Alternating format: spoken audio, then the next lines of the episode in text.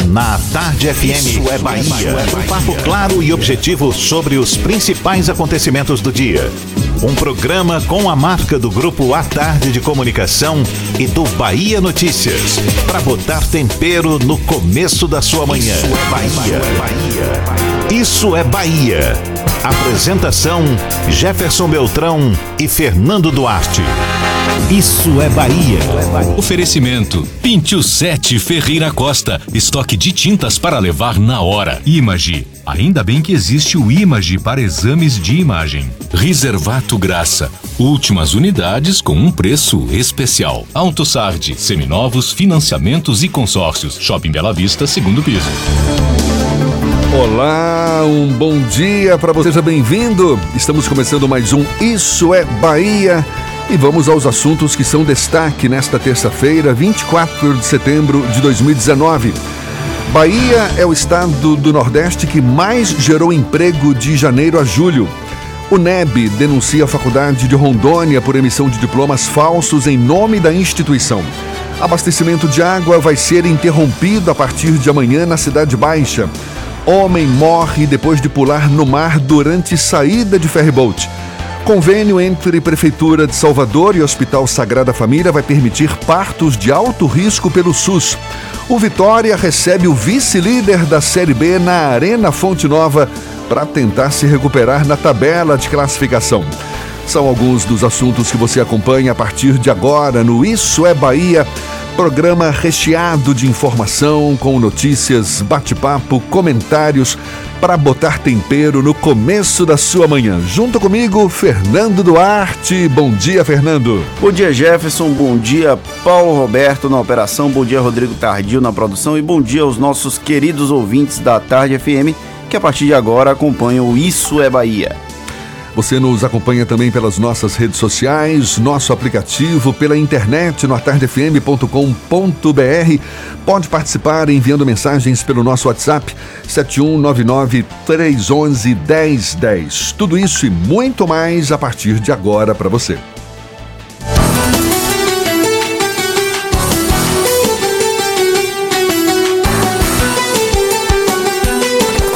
Isso é Bahia. Previsão do tempo. Previsão do tempo. Previsão do tempo. A terça-feira na capital baiana amanheceu com o céu encoberto, chuva em algumas áreas, choveu também durante a noite. Já estamos na primavera, mas parece que ainda com cara de inverno. Walter Lima é quem tem as informações para a previsão do tempo nesta terça-feira. Bom dia, seja bem-vindo, Walter. É, muito bom dia. Jefferson, bom dia, Paulinho, bom dia, Rodrigo, bom dia, Fernando, e a vocês da nossa companhia nessa manhã, terça-feira, com Salvador ainda presa, né, Jefferson, a esses resquícios do inverno, essa chuva que não quer deixar a capital nem a região metropolitana, mas isso é absolutamente normal, viu, Jefferson, por conta dessa fase de transição entre uma estação e outra. Choveu agora há pouco na região do Imbuí, na região da Rota do Abacaxi e também na Paralela. Venta bastante na capital, mas o tempo vai abrir nessa manhã e o sol ficará entre nuvens. Agora faz 24 graus aqui e em Lauro de Freitas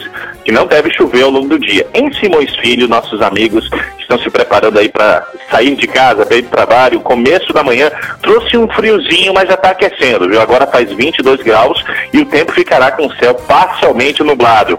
A mesma situação prevista para Candeias, onde faz 23 graus nesse momento. E a expectativa é que nos próximos dias Salvador vai se libertando, Salvador e a região metropolitana vão se libertando desses resquícios do inverno que não está querendo deixar aí a capital baiana. Santander, o único a deixar a taxa de administração da Previdência em até três vezes menos do que cobram por aí. Acesse santander.com.br barra Previdência. É com você, Jefferson. Obrigado, Walter. Até já, Tarde FM 7 e 2. Isso é Bahia. O presidente do Bahia, Guilherme Belintani, que conversou ontem conosco aqui no programa, e o vice-prefeito Bruno Reis não assumem a condição de pré-candidatos à Prefeitura de Salvador. Agora, se comportam publicamente como tal. Isso parece que até num, num jogo de aparências. É para comentário de Fernando Duarte. Isso é Bahia. Política. A Tarde FM. A gente vive um momento de candidatos não candidatos. Uma parte disso é responsabilidade da legislação que impede que eles assumam publicamente uma eventual candidatura, mas também avança sobre a estratégia eleitoral de quem quer que esteja participando desse processo.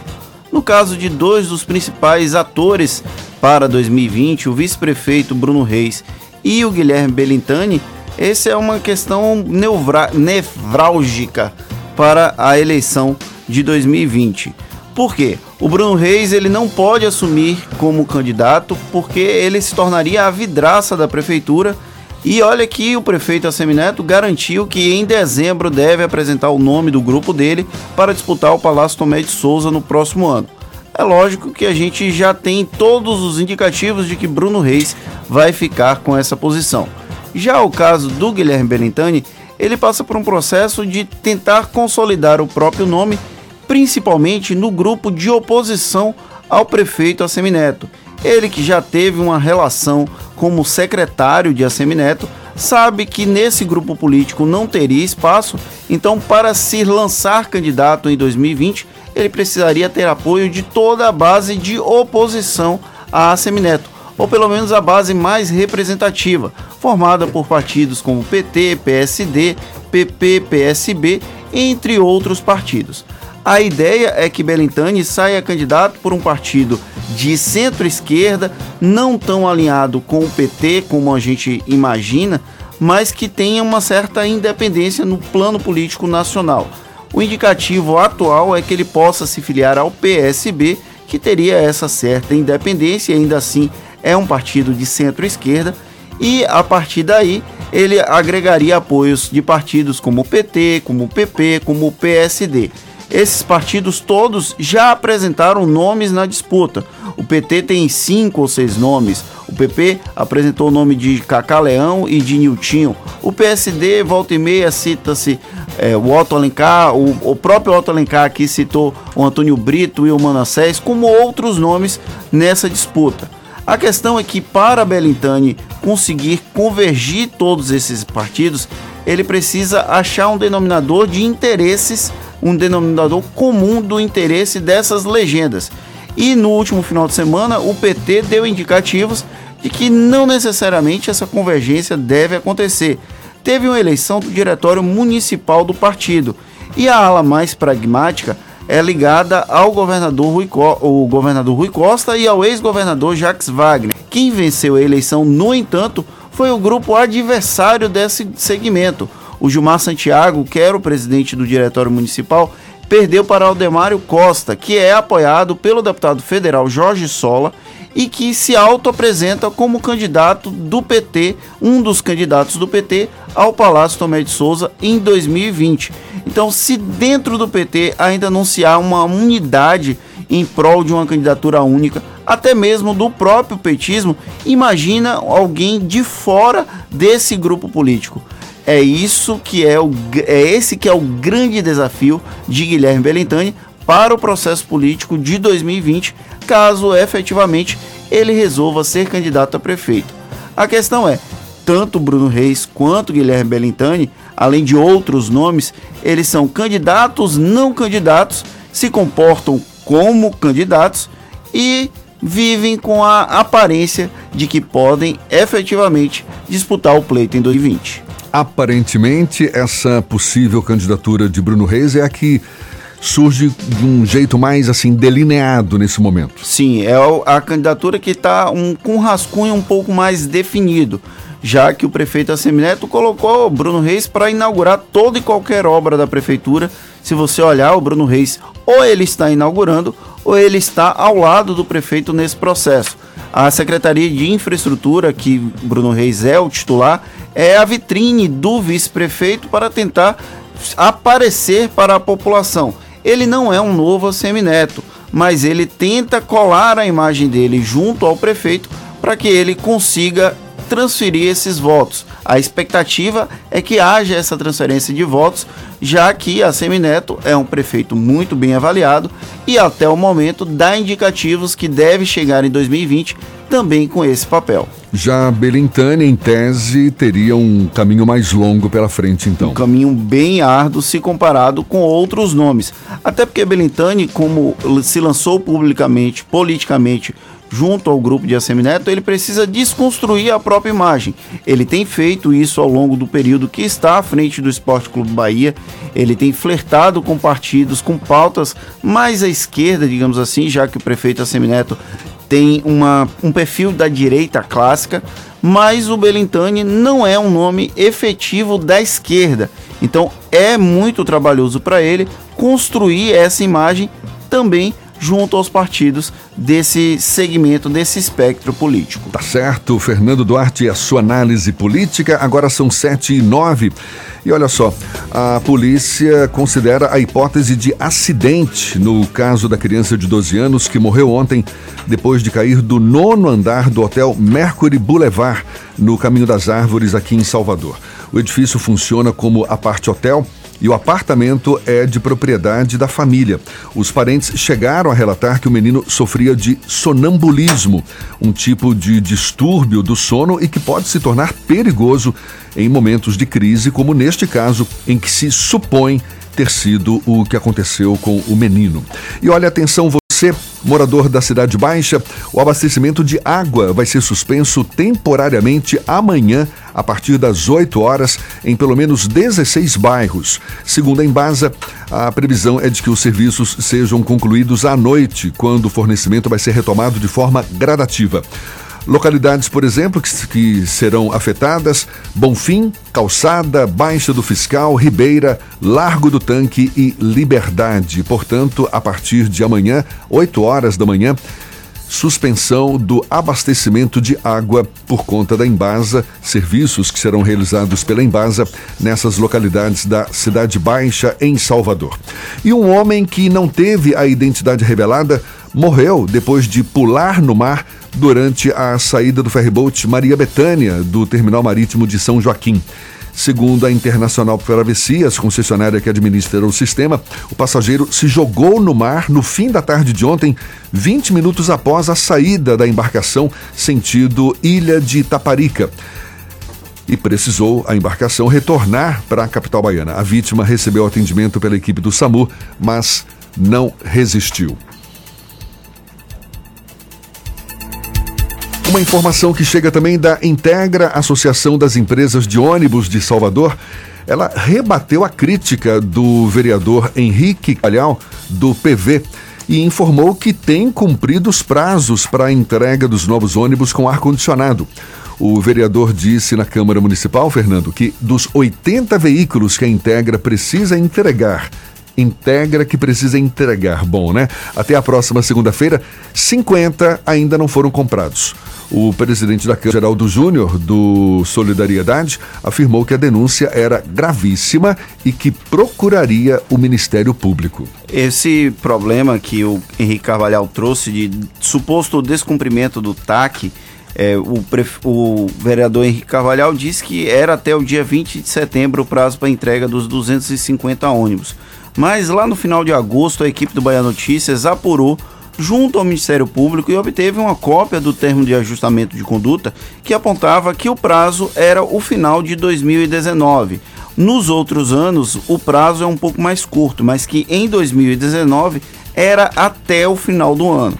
Essa questão do prazo é discutível.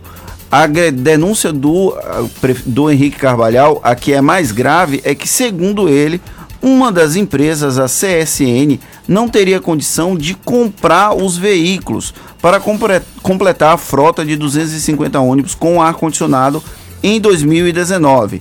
E aí, sem esse recurso, sem essa capacidade de financiar, elas não conseguiriam, essa empresa específica, a CSN, não conseguiria integrar, entregar os novos veículos. A questão é, a Prefeitura de Salvador, o secretário de Mobilidade Urbana, Fábio Mota, garantiu que a empresa confirmou que vai cumprir o termo de ajustamento de conduta.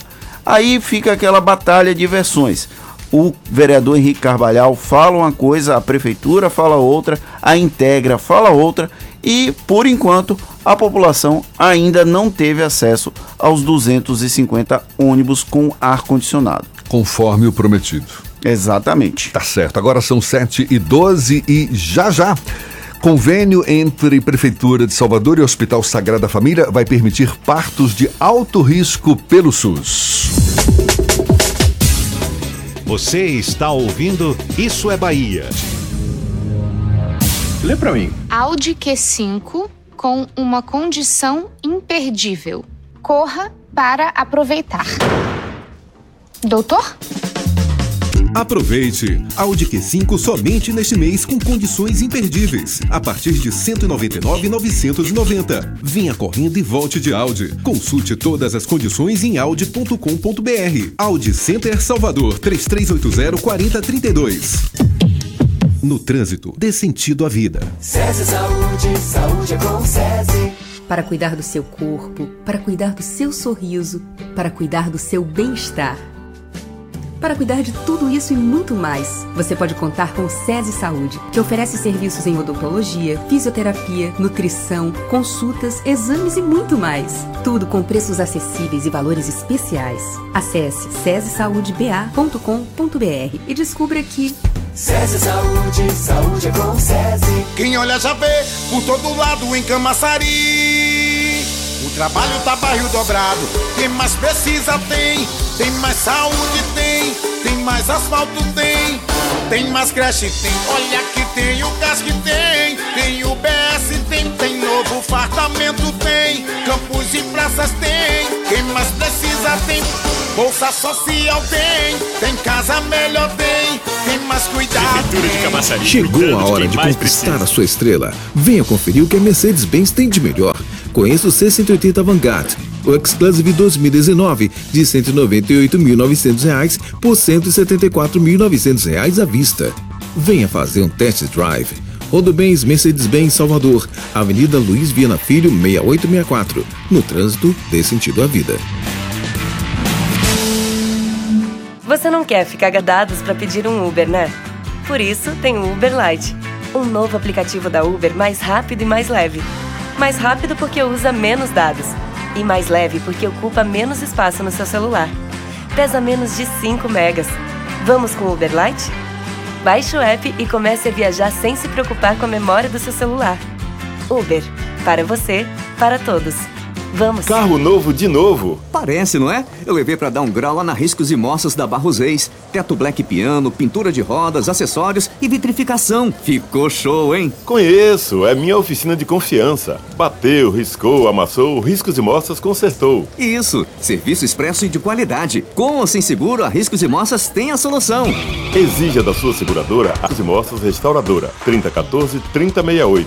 Riscos e Moças da Barros Reis, ao lado da Caixa Econômica Atenção! Prorrogamos a operação Terra Forte Garante. O menor preço e as melhores condições Toyota. A Terra Forte garante. Um gerente não vai perder venda. Está garantido. Yaris hatch automático a partir de 69.900 com taxa 0,59 no ciclo Toyota. Etios com preço de nota fiscal de fábrica. Hilux SW4 com o menor preço garantido. E mais, a melhor avaliação do seu usado. Venha para a Terra Forte e garanta já seu Toyota. Paralela Magalhães Neto e loja ampliada em Lauro de Freitas. É mais Toyota. No trânsito dê sentido à vida.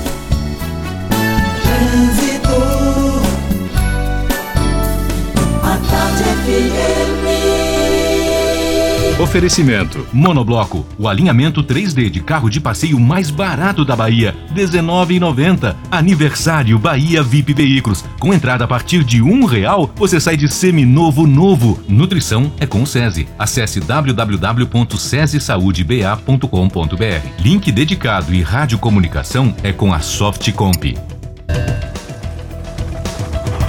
A gente acompanha a movimentação aqui em Lauro de Freitas e a Estrada do Coco segue com trânsito intenso no sentido Salvador, mas não vale desvio, é só intensidade, mas no trecho final de acesso à Avenida Caribé. Isso para você chegar no centro de Salvador. Você que quer chegar nas praias do litoral e está no finalzinho da paralela, você pega um trânsito mais intenso no final da Avenida Caribé, mas na passagem ali pelo viaduto que leva à Estrada do Coco. Depois desse trecho, aí o trânsito está bem tranquilo. Pena, líder mundial em produtos para incontinência urinária, absorventes, roupas íntimas e fraldas para seu conforto e bem-estar. Cláudia Menezes para a Tarde FM, de carona com quem ouve e gosta. Voltamos a apresentar Isso é Bahia. Um papo claro e objetivo sobre os acontecimentos mais importantes do dia. Agora são 7h19. Você, além de nos ouvir, pode nos assistir pelo Portal à Tarde também, pelo canal da Tarde FM no YouTube. Enfim, nos acompanhar aqui pelos bastidores. Primeiro, vamos à redação do portal Bahia Notícias, onde João Brandão tem novidades pra gente. João, bom dia. Bom dia, Jefferson. Bom dia, Fernando. Bom dia a todos os ouvintes que acompanham o programa Isso é Bahia. Vou trazer para vocês os destaques né, do portal Bahia Notícias na manhã de hoje. Uma van capotou por volta de 5 e meia da manhã de hoje na Avenida Luiz Eduardo Magalhães, perto do viaduto sentido centro. O motorista, que teve ferimentos, informou que o acidente foi provocado por causa de um óleo na pista. De acordo com a Superintendência de Trânsito de Salvador, a Trans Salvador, o acidente deixa o tráfego lento na região. Não há informações sobre as circunstâncias do acidente, uma das pistas foi bloqueada para a retirada do veículo. É, casos como o da agressão sofrida pelo agente da Trans Salvador nesta segunda-feira podem ser evitados pela própria autarquia. Pelo menos essa é a opinião do diretor do Sindicato dos Servidores da Prefeitura de Salvador, Elivaldo Alcântara, que também é agente de trânsito. Para ele, a autarquia deveria investir mais em conscientização. Essas e outras notícias você encontra no portal bahianoticias.com.br. João Bradão para o programa Isso é Bahia. Até logo mais. Obrigado, João. Agora são 7h20.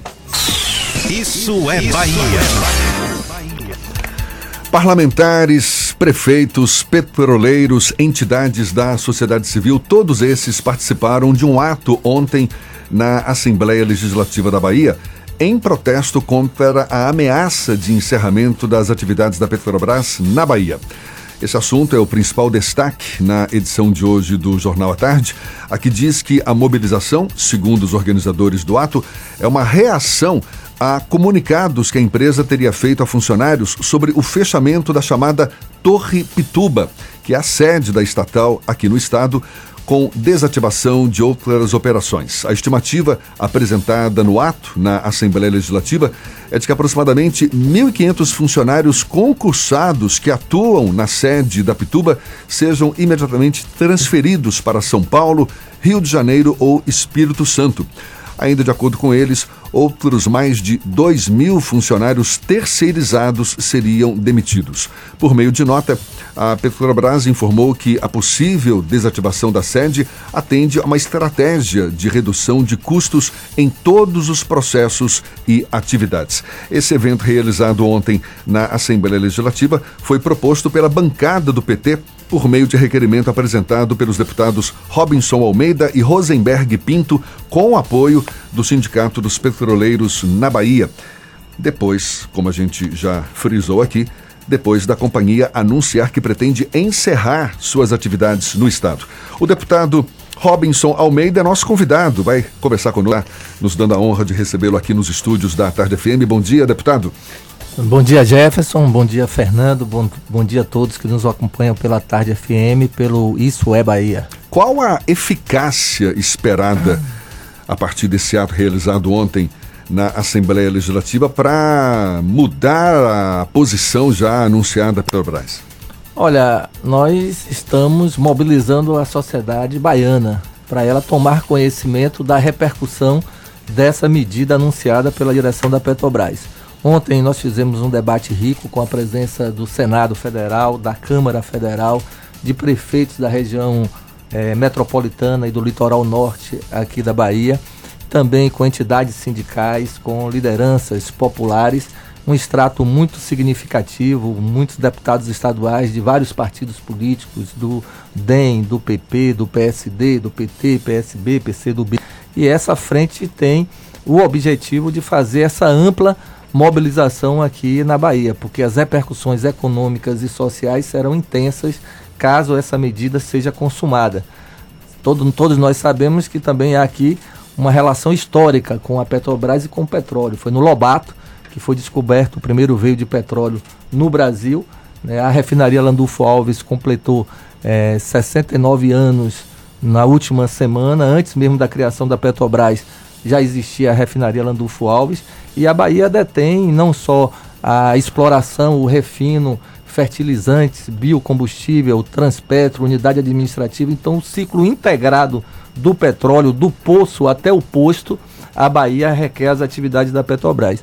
A repercussão da paralisação dessas atividades de, deveria dar um baque na ordem de bilhões de reais. Esses estudos ainda estão sendo feitos.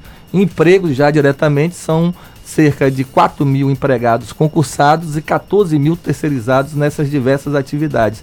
Então, uma preocupação enorme nesse período de enorme desemprego que o Brasil vive e a economia baiana sentiria muito com essa repercussão. Oficialmente, a Petrobras encerra só as atividades da Torre Pituba ou ela já deu indicações que deve encerrar outras atividades? Tem a questão da fábrica da Fafem, que já foi suspensa as atividades, mas tem outras ações da Petrobras aqui no estado. Além da Torre Pituba e da fábrica de fertilizantes, a Fafem, o que é que oficialmente a Petrobras já se manifestou?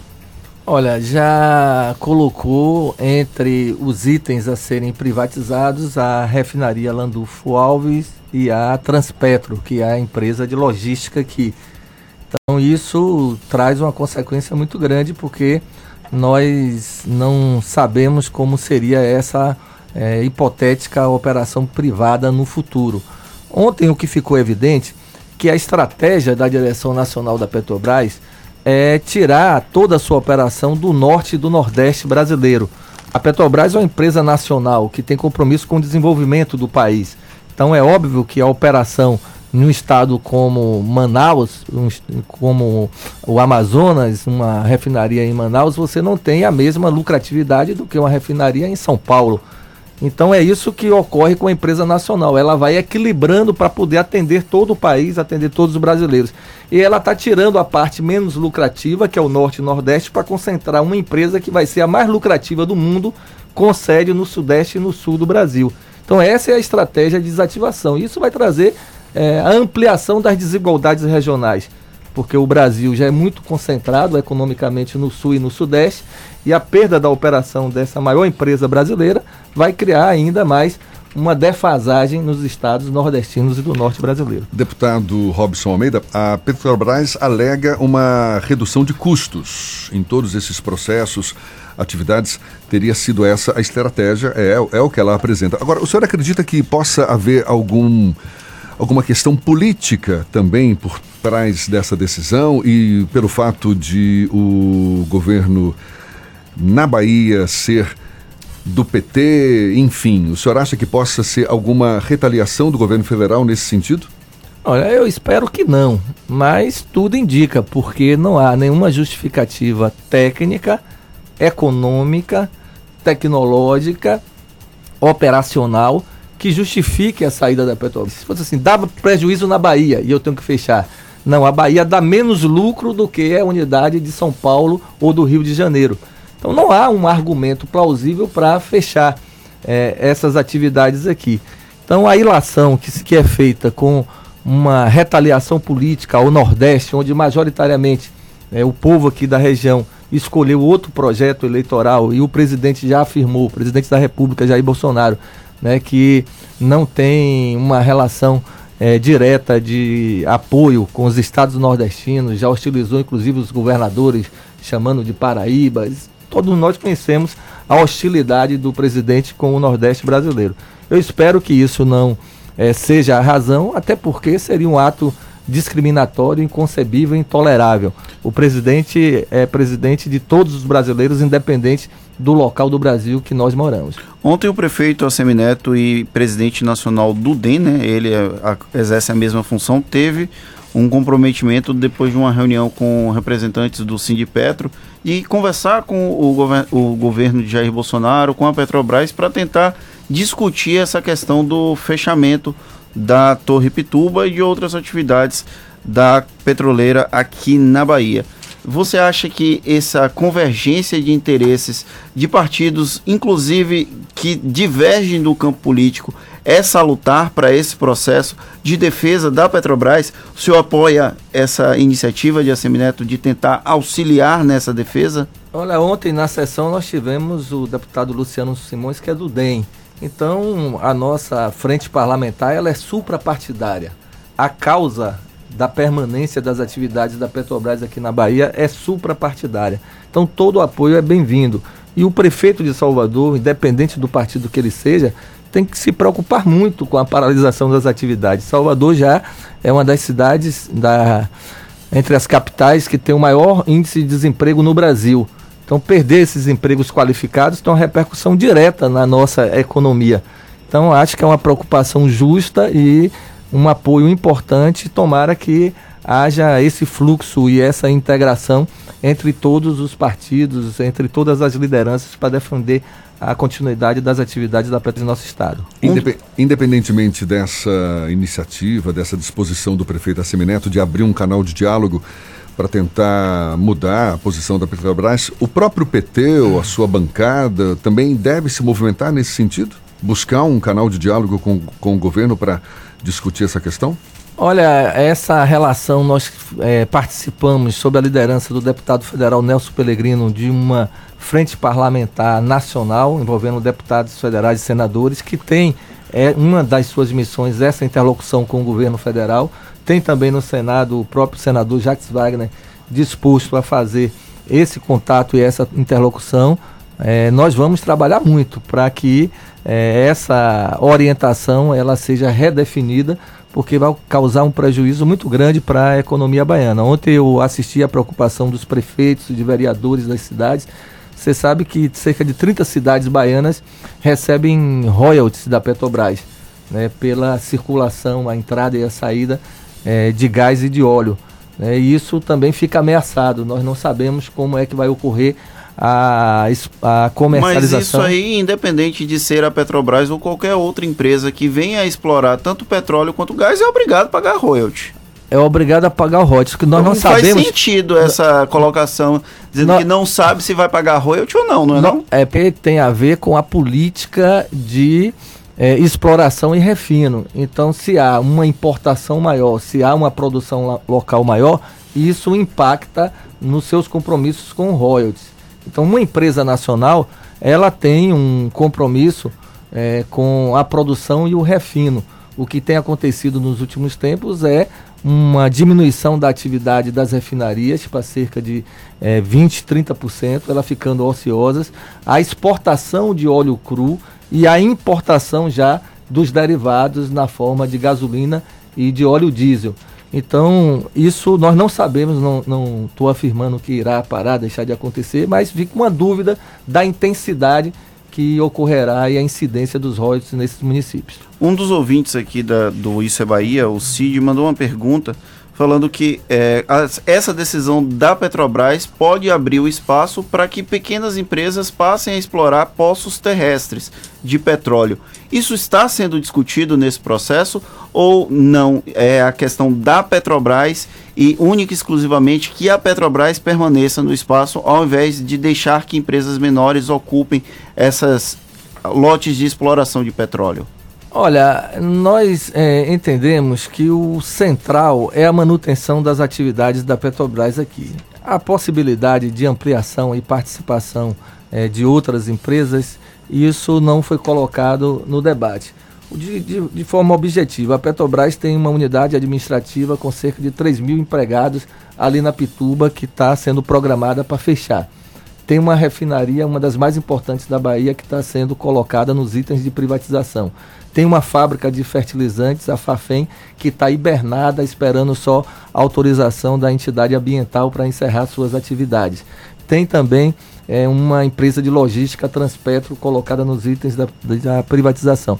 É isso que está sob ameaça. Né? É essa grande operação que movimenta bilhões na economia baiana que está sendo colocada para ser desativada e por isso a reação urgente e necessária, é, começando da classe política, mas que tem que envolver outros setores da sociedade. Quais os próximos passos, deputado Robson Almeida? Ontem teve essa, esse ato realizado na Assembleia Legislativa, já tem um cronograma de ações definido para para, enfim, reforçar mais ainda Engrossar esse movimento? O caldo. Engrossar o caldo.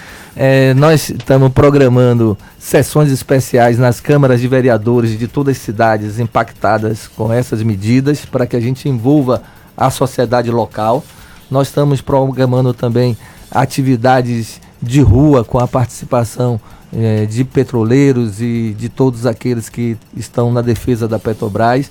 Uma interlocução, uma sintonia fina com a Frente Parlamentar Nacional para que a gente possa ir diretamente ao governo federal, a sensibilização de lideranças de outros segmentos para além da política, do mundo religioso, do mundo cultural, para entrar nessa campanha em defesa da Petrobras.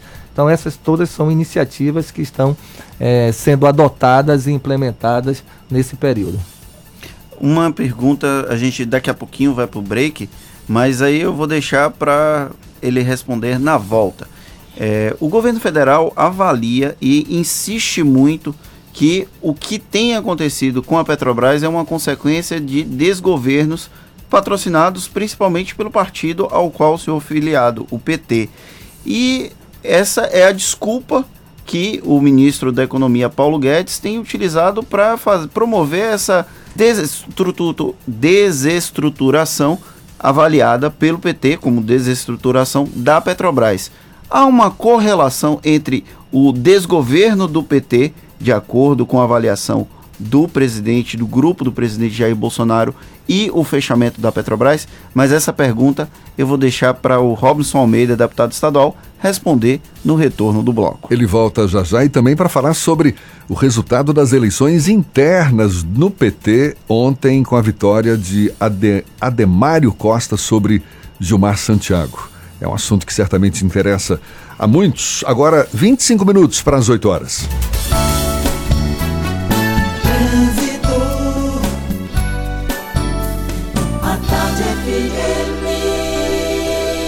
Oferecimento: Monobloco, o alinhamento 3D de carro de passeio mais barato da Bahia, R$19,90. Aniversário Bahia VIP Veículos. Com entrada a partir de um real, você sai de seminovo novo. Nutrição é com o SESI. Acesse www.sesesaudeba.com.br. Link dedicado e radiocomunicação é com a Softcomp. Trânsito na paralela está impraticável em direção à rodoviária. Então você que está saindo de Itapuã, tem dica aí. Já pegue a orla da C para chegar no centro da capital. Tem lentidão na paralela desde a estação Flamboyant. Trânsito bem difícil, com trecho final muito carregado em direção ao terminal rodoviário. Em outro ponto da cidade, se você quer chegar na Cidade Baixa, já está aqui no finalzinho da paralela, é melhor não entrar na Luiz Eduardo Magalhães. Tem congestionamento, mas no trecho final da Luiz Eduardo. Então, melhor para você é seguir para a rótula e pegar a Via Expressa em direção à Cidade Baixa, está fluindo livremente. TIM Live, assine a outra banda larga fixa da TIM que não trava e navegue com 300 mega de velocidade, pagando só por 150 mega. Vem pra TIM Live.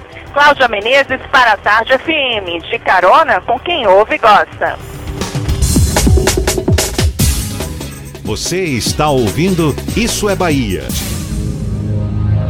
Lê pra mim. Audi Q5 com uma condição imperdível corra para aproveitar. Doutor?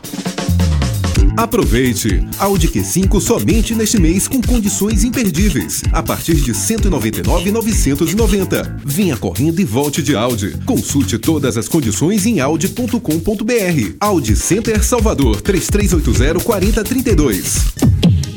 No trânsito, dê sentido à vida. Sabe por que a Monobloco faz check-ups de 30 itens mecânicos no seu carro gratuitamente? Porque aqui não é qualquer oficina mecânica. Aqui é a Monobloco. Sabe por que a Monobloco também cobre orçamentos de serviços mecânicos e ainda dá 5% de desconto? Porque aqui não é qualquer oficina mecânica. Aqui é a Monobloco. Monobloco, o mais completo auto center que faz tudo de mecânica e também tem os pneus mais baratos da Bahia. Água de Meninos, Lauro de Freitas e Abrantes. 0800 111 70 80. Marcelo estava todo animado. Tinha encontrado Luana pela primeira vez depois que eles se conheceram em um aplicativo de paquera. No carro, voltando para casa, pegou o celular para dizer que já estava com saudade dela.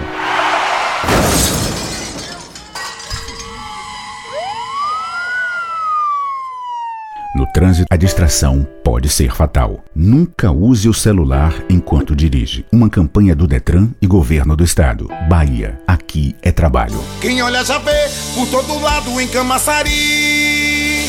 O trabalho tá barril dobrado. Quem mais precisa tem. Tem mais saúde tem. Tem mais asfalto tem. Tem mais creche tem. Olha que tem o gás que tem. Tem o. Tem novo fartamento tem. Campos e praças tem. Quem mais precisa tem.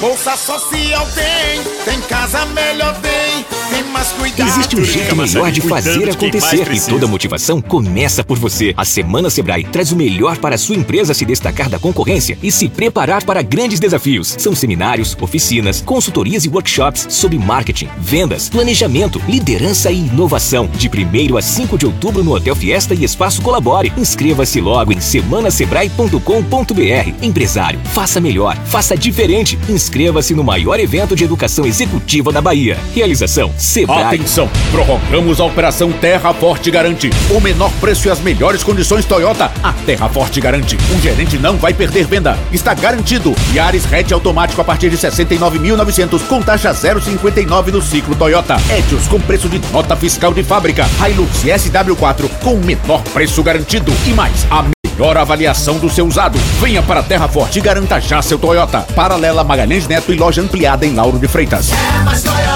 No Central Papelaria, os melhores preços e a maior variedade em material escolar e escritório da Bahia e a hora certa. Na tarde FM, faltando 20 minutos para as 8. 3369 mil Central Papelaria, variedade assim você nunca viu 3369 mil é só ligar Papelaria, você encontra tudo em material escolar Tudo pro seu escritório, variedade fácil de estacionar 3369 Ligue 3369 mil, a maior variedade em material escolar e de escritório. Central Papelaria Lauro de Freitas. 3369 mil Voltamos a apresentar Isso é Bahia. Um papo claro e objetivo sobre os acontecimentos mais importantes do dia. Shows, dança, teatro, música, diversão. Ouça agora as dicas da Marcita com Márcia Moreira. Olá, vamos às dicas para esta terça-feira.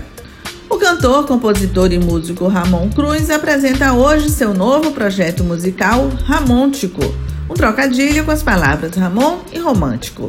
No repertório, canções que embalaram gerações e músicas autorais de Ramon que fizeram bastante sucesso, como Quando a Chuva Passar, Bola de Sabão e Feijão de Corda. Também serão lidos textos exclusivos do escritor Edgar Abenhussen. Hoje, às 8 da noite, na sala do coro do Teatro Castro Alves, ingressos a 40 e 20 reais. Um baile pomposo, um elaborado plano de vingança e algumas mentiras nada inocentes. Estes são os pontos centrais da opereta O Morcego, composta em 1874 por Johann Strauss e um dos produtos do primeiro ano do Laboratório de Ópera da Escola de Música da UFBA. A trama acontece durante uma festa de Réveillon e conta a história de Falk, um diretor teatral que arquiteta uma estratégia de vingança contra o burguês Eisenstein, que um dia foi seu amigo. A opereta Morcego será apresentada exclusivamente nos dias 25 e 27 de setembro, às 7 da noite, no Museu de Arte da Bahia, no Corredor da Vitória. Entrada gratuita, mas sujeita à lotação do espaço. Dentro da programação do Festival Internacional Latino-Americano de Teatro da Bahia, o FILT Bahia, acontece até o dia 27 de setembro o Colóquio Internacional Cênico da Bahia. A cada dia serão discutidos assuntos diversos dentro da temática central, poética e vozes do feminino. Sempre das nove da manhã ao meio-dia no Teatro Martim Gonçalves, no Canela. Amanhã será apresentado o tema Imagem e Pensamento Criador, com Sônia Rangel, e Rupturas e Resistências, com Carolina Quinteiro, da Universidade de Toulouse. A programação completa você confere no site filt.com.br. Outras dicas você acompanha no meu Instagram, Dicas da Marcita, também no A Tarde Online e no Caderno 2 do Jornal à Tarde. Beijos e boa diversão. Isso é Bahia. A gente agora vai ao Portal à Tarde com Thaís Seixas, que tem novidades pra gente também. Bom dia, Thaís. Bom dia, Jefferson. Bom dia, Fernando. E a você que sintoniza na Tarde FM e acompanha aqui o Isso é Bahia. Hoje é terça-feira, dia do especial para Sempre Dulce. E no conteúdo multimídia do Portal à Tarde, você pode responder a um quiz para saber com qual santo você se parece. Olha, Jefferson, eu já fiz e gostei do resultado, viu? A matéria traz ainda a Bahia, que a Bahia exerce uma atração especial para os santos. Foi aqui que nasceram a Santa Dulce dos Pobres, que será canonizada no Vaticano no dia 13 de outubro, e também a Madre Vitória da Encarnação, cujo processo de canonização será instalado em novembro desse ano. No esporte, começa daqui a pouco, às 8 da manhã, a 35ª edição do Bahia Juniors Cup, que vai reunir uma série de tenistas aqui em Salvador. Um dos participantes é o baiano Natan Rodrigues, atual campeão do torneio. Ele enfrenta Gustavo Camelo às 10h30 da manhã. A Bahia será representada ainda por Gustavo Schwebel, que joga ao meio-dia. As disputas acontecem no Clube Baiano de Tênis. Essas e outras notícias você confere no portal atarde, atarde.com.br. É com você, Jefferson. Obrigado, Thaís. Até já. E olha, uma informação para quem precisa fazer implante dentário ou de algum serviço na área da periodontia é que a Reclidente Clínica de Recuperação do Órgão Dentário está com inscrições abertas para seleção de pacientes, pacientes interessados em implantes e em serviços na área da periodontia durante cursos de pós-graduação oferecidos pela clínica para cirurgiões dentistas. Os interessados devem se inscrever pelos telefones 3497-6464 ou 985237499. 3497-6464 ou 985237499. Agora 15 minutos para as 8. Isso é Bahia. Economia. A Tarde FM. Bom dia, Jefferson. Bom dia, Fernando. Bom dia, ouvintes da Rádio A Tarde FM. Ontem o Ibovespa voltou a fechar em queda, agora de 0,17% a 104.700 pontos, e o dólar voltou a trabalhar em alta, fechando com 0,42% de valorização a R$ 4,17. Como destaque de alta, tivemos as ações da Suzano, que subiram 3,40%, fechando a R$ 33,00, e como destaque de queda, tivemos as ações da CVC, que caíram 3,70% a R$ 51,25. O dia de ontem foi marcado pelos dados fracos da economia europeia e para hoje nós devemos ter uma repercussão do discurso do presidente Bolsonaro no evento da Assembleia Geral da ONU. A todos, bom dia, bons negócios e meu nome é André Luzbel, sócio da BP Investimentos. Isso é Bahia.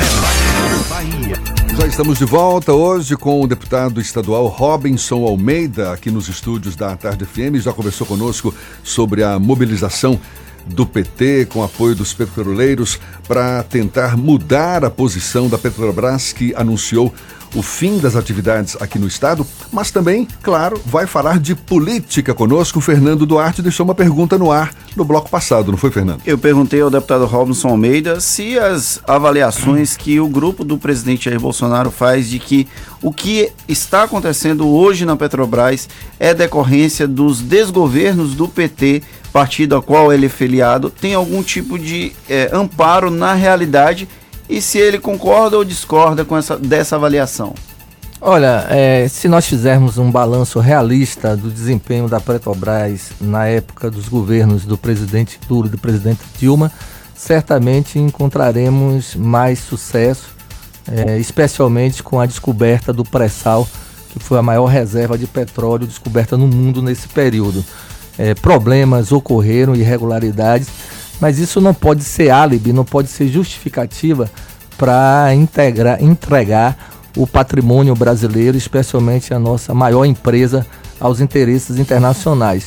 Se tiver algum problema, vai lá, soluciona o problema, pune quem cometeu irregularidade, mas segue com a empresa cumprindo seu papel econômico e social no país.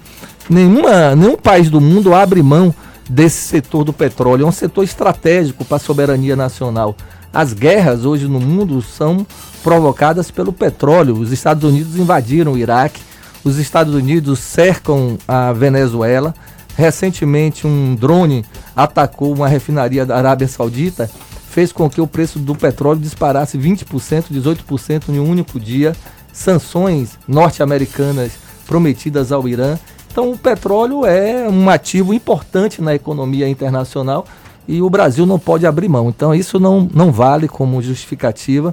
Isso é uma retórica para esconder seus principais objetivos, que é esse entreguismo, essa desnacionalização do Brasil, tirando de nós a competitividade internacional necessária para manter a economia brasileira no, pontuando mundialmente. Deputado Robson Almeida, ontem foi dia de eleição interna. No último domingo. Domingo, anteontem. Aliás, exato, exatamente. eleições internas no PT, aqui em Salvador, e teve a vitória de Ademário Costa sobre Gilmar Santiago. Segundo Pimenta, colocada aqui pelo Levi Vasconcelos na edição de hoje do Jornal à Tarde, em sua, edição, em sua coluna, ele, esse resultado revelou um detalhe curioso em relação aos prefeituráveis do partido. Isso porque os deputados federais Nelson Pellegrino e Valmir Assunção, mais o senhor, deputado estadual Robinson Almeida, que se colocam como prefeituráveis, acabaram perdendo porque apoiaram Gilmar e o resultado acabou dando Ademário Costa. Como é que o senhor avalia?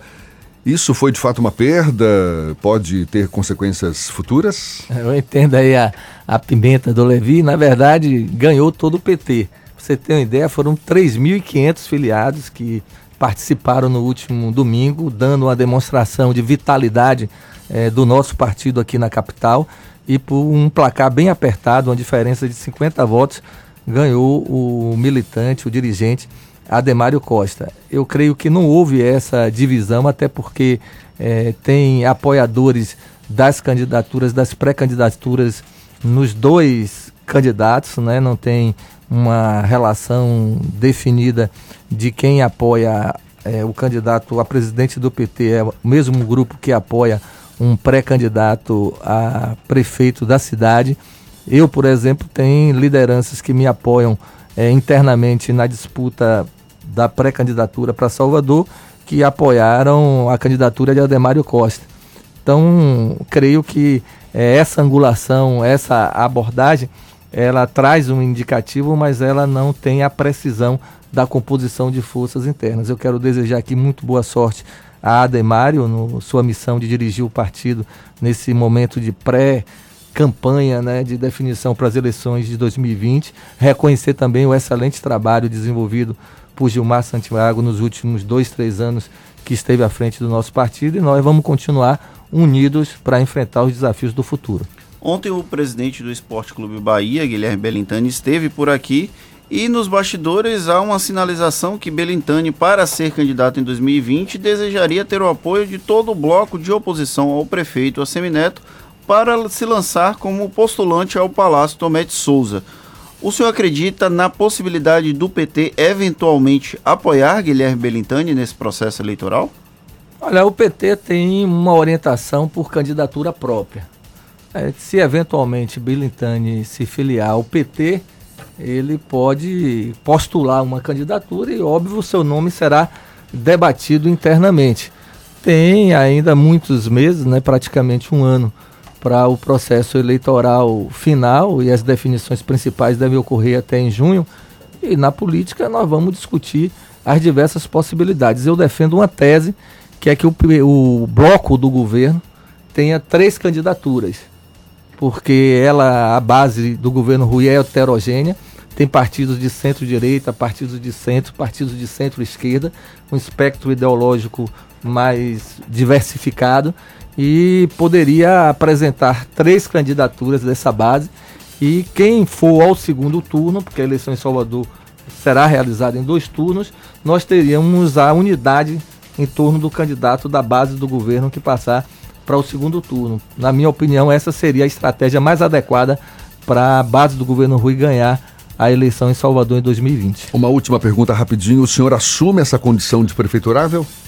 Assumo, eu sou pré-candidato, as pessoas dentro do PT, as lideranças, amigos, apoiadores, é, têm defendido o meu perfil para apresentar à cidade uma renovação de lideranças do PT. Eu nunca fui candidato majoritário e vários petistas, pessoas também da minha relação política, da minha relação do mandato, avaliam que seria importante eu deixar meu nome à disposição se o PT quiser renovar, apresentar uma candidatura que encabece esse projeto de uma alternativa para a cidade, eu estou com o nome disposto aí colocado. Deputado estadual Robinson Almeida, muito obrigado pela sua disponibilidade, pela atenção dada aos nossos ouvintes. Um bom dia. Eu que agradeço aqui é, o espaço dado pela Tarde FM. Quero mais uma vez desejar aqui muita sorte ao Isso é Bahia e principalmente aos ouvintes aí por ter informação de qualidade. Muito obrigado. Agora obrigado, seis Robson. minutos. Seis minutos para as oito horas.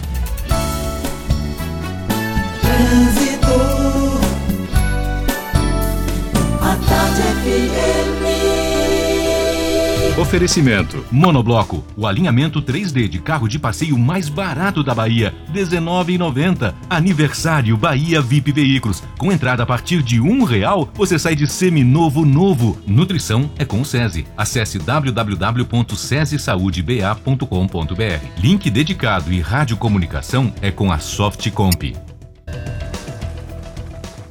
Atenção para um acidente com carro e moto na saída do Imbuí, no viaduto que dá acesso à paralela. Tem ambulância do SAMU no local e o trânsito segue com lentidão. Por isso, se você está na boca do rio, não entre no Imbuí para acessar a região da rodoviária. Melhor seguir pela orla e cortar pelo Ixiepe. Carro reserva ou créditos em aplicativos de mobilidade enquanto seu carro está na oficina? Com Porto Seguro Alto, você escolhe. Fale com seu corretor. Cláudia Menezes para a Tarde FM. De carona com quem ouve e gosta. Você está ouvindo Isso é Bahia. Começou a grande festa de carros seminovos com descontos imbatíveis. E você é nosso convidado VIP. Aniversário de 14 anos da Bahia VIP. Seminovos multimarcas com entrada a partir de um real. Mega bônus do usado na troca. E menores taxas de financiamento do mercado. A partir de 0,65% ao mês. Bahia VIP Veículos. Barros Ex Retiro. Consulte condições na concessionária. No trânsito, a vida vem primeiro. A Uber é para você que gosta de decidir como andar por aí. Ela te oferece muitas formas de pagar, para você chegar cada vez mais longe. Dinheiro, pré-pago, débito ou crédito. Vamos do jeito que for melhor para você? Então, baixe o app da Uber e pague como quiser. Uber. Para você, para todos. Vamos! Quem olha já vê, por todo lado em Camaçari. O trabalho tá barril dobrado. Quem mais precisa tem. Tem mais saúde tem. Tem mais asfalto tem. Tem mais creche tem. Olha que tem o gás que tem. Tem o BS tem. Tem novo fartamento tem. Campos e praças tem. Quem mais precisa tem. Bolsa social tem. Tem casa melhor tem. Tem mais cuidado. A mistura de Camaçari. Cuidando de quem mais precisa. de ser promovido iria ganhar mais e viabilizar muitos sonhos. Então, ele foi de carro ao shopping comprar roupas para o novo cargo. No caminho, pegou o celular para contar a novidade.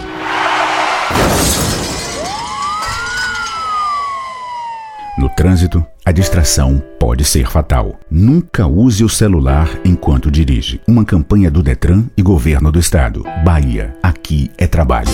Valeu teu sorriso, nosso amor aconteceu.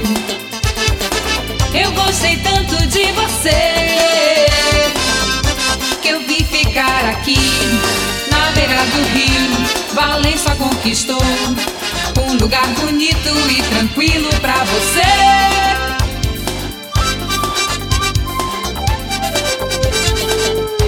Portal Rio. A combinação perfeita entre um modelo esportivo e de luxo. Conheça o seu novo Mercedes-Benz GLC 250 Coupé 1919 de R$ 362.900 por 345 mil reais à vista. Venha fazer um test drive e conferir. Rodobens Mercedes-Benz Salvador, Avenida Luiz Vina Filho 6864. No trânsito dê sentido à vida. Bela Bowling, o boliche do Shopping Bela Vista. Venha se divertir, aberto de domingo a domingo e a hora certa. A tarde FM 2 para as 8. Está pensando em um dia de diversão incrível? Então venha para o Bela Bowling, o boliche do Shopping Bela Vista. É o maior espaço de diversão com boliche de Salvador. Temos pacotes para você fazer a sua festa de aniversário ou confraternização. E de segunda a sexta, a hora de pista para seis pessoas com uma porção de batata frita sai por apenas R$ 49,90. Os sapatos são à parte. Consulte condições, traga a sua turma e aproveite. Bela Bowling, o boliche do Shopping Bela Vista, o maior espaço de diversão com boliche de Salvador.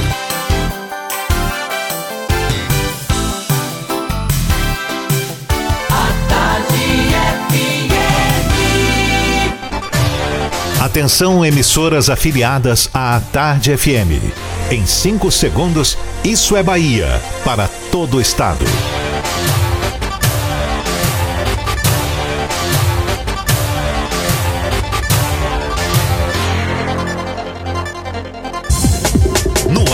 Isso é Bahia.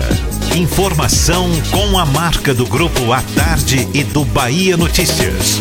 Política, segurança, saúde, cidadania. Isso é Bahia. Apresentação: Jefferson Beltrão e Fernando Duarte. A Tarde FM. Quem ouve, gosta. Olá, um bom dia para você, seja bem-vindo. A partir de agora, Isso é Bahia em rede com emissoras de todas as regiões do estado. E vamos aos assuntos que são destaque nesta terça-feira, 24 de setembro de 2019. Bahia é o estado do Nordeste que mais gerou emprego entre janeiro e julho deste ano. O NEB denuncia a Faculdade de Rondônia por emissão de diplomas falsos em nome da instituição. Praia de Guarajuba é premiada com o selo de bandeira azul, agora reconhecida como uma das melhores áreas para banhistas. Ponto Saque vai ser inaugurado nesta terça na cidade de Centro-Sé. Prefeitura de Porto Seguro divulga edital de concurso público para níveis médio, técnico e superior. Explosão de gás dentro de casa deixa feridos no sul da Bahia. Celular pode ter sido a causa. Vitória recebe o vice-líder da Série B na Arena Fonte Nova para se recuperar na tabela de classificação. Isso é Bahia, um programa recheado de informação, com notícias, bate-papo, comentários para botar tempero no começo da sua manhã. Junto comigo, Fernando Duarte, mais um bom dia agora para toda a Bahia, Fernando. Bom dia, Jefferson. Bom dia, Paulo Roberto na operação. Bom dia, Rodrigo Tardio na produção. E um bom dia muito especial para a Cidade FM de Luiz Eduardo Magalhães, a Itapuí FM de Itororó, Eldorado FM de Teixeira de Freitas, RB Líder FM de Rui Barbosa, Serrana Líder FM de Jacobina, Baiana FM de Itaberaba, 93 FM de Jequié, Interativa FM de Itabuna, Ativa FM de Eunápolis e a Cultura FM de Paulo Afonso. Muito bem, você nos acompanha também pelas nossas redes sociais, nosso aplicativo, pela internet no atardefm.com.br e além de nos ouvir, pode nos assistir pelo portal A Tarde, pelo canal da Tarde FM no YouTube e, claro, participar enviando mensagens pelo nosso WhatsApp 7199-311-1010. Tudo isso e muito mais a partir de agora para você. Previsão do tempo.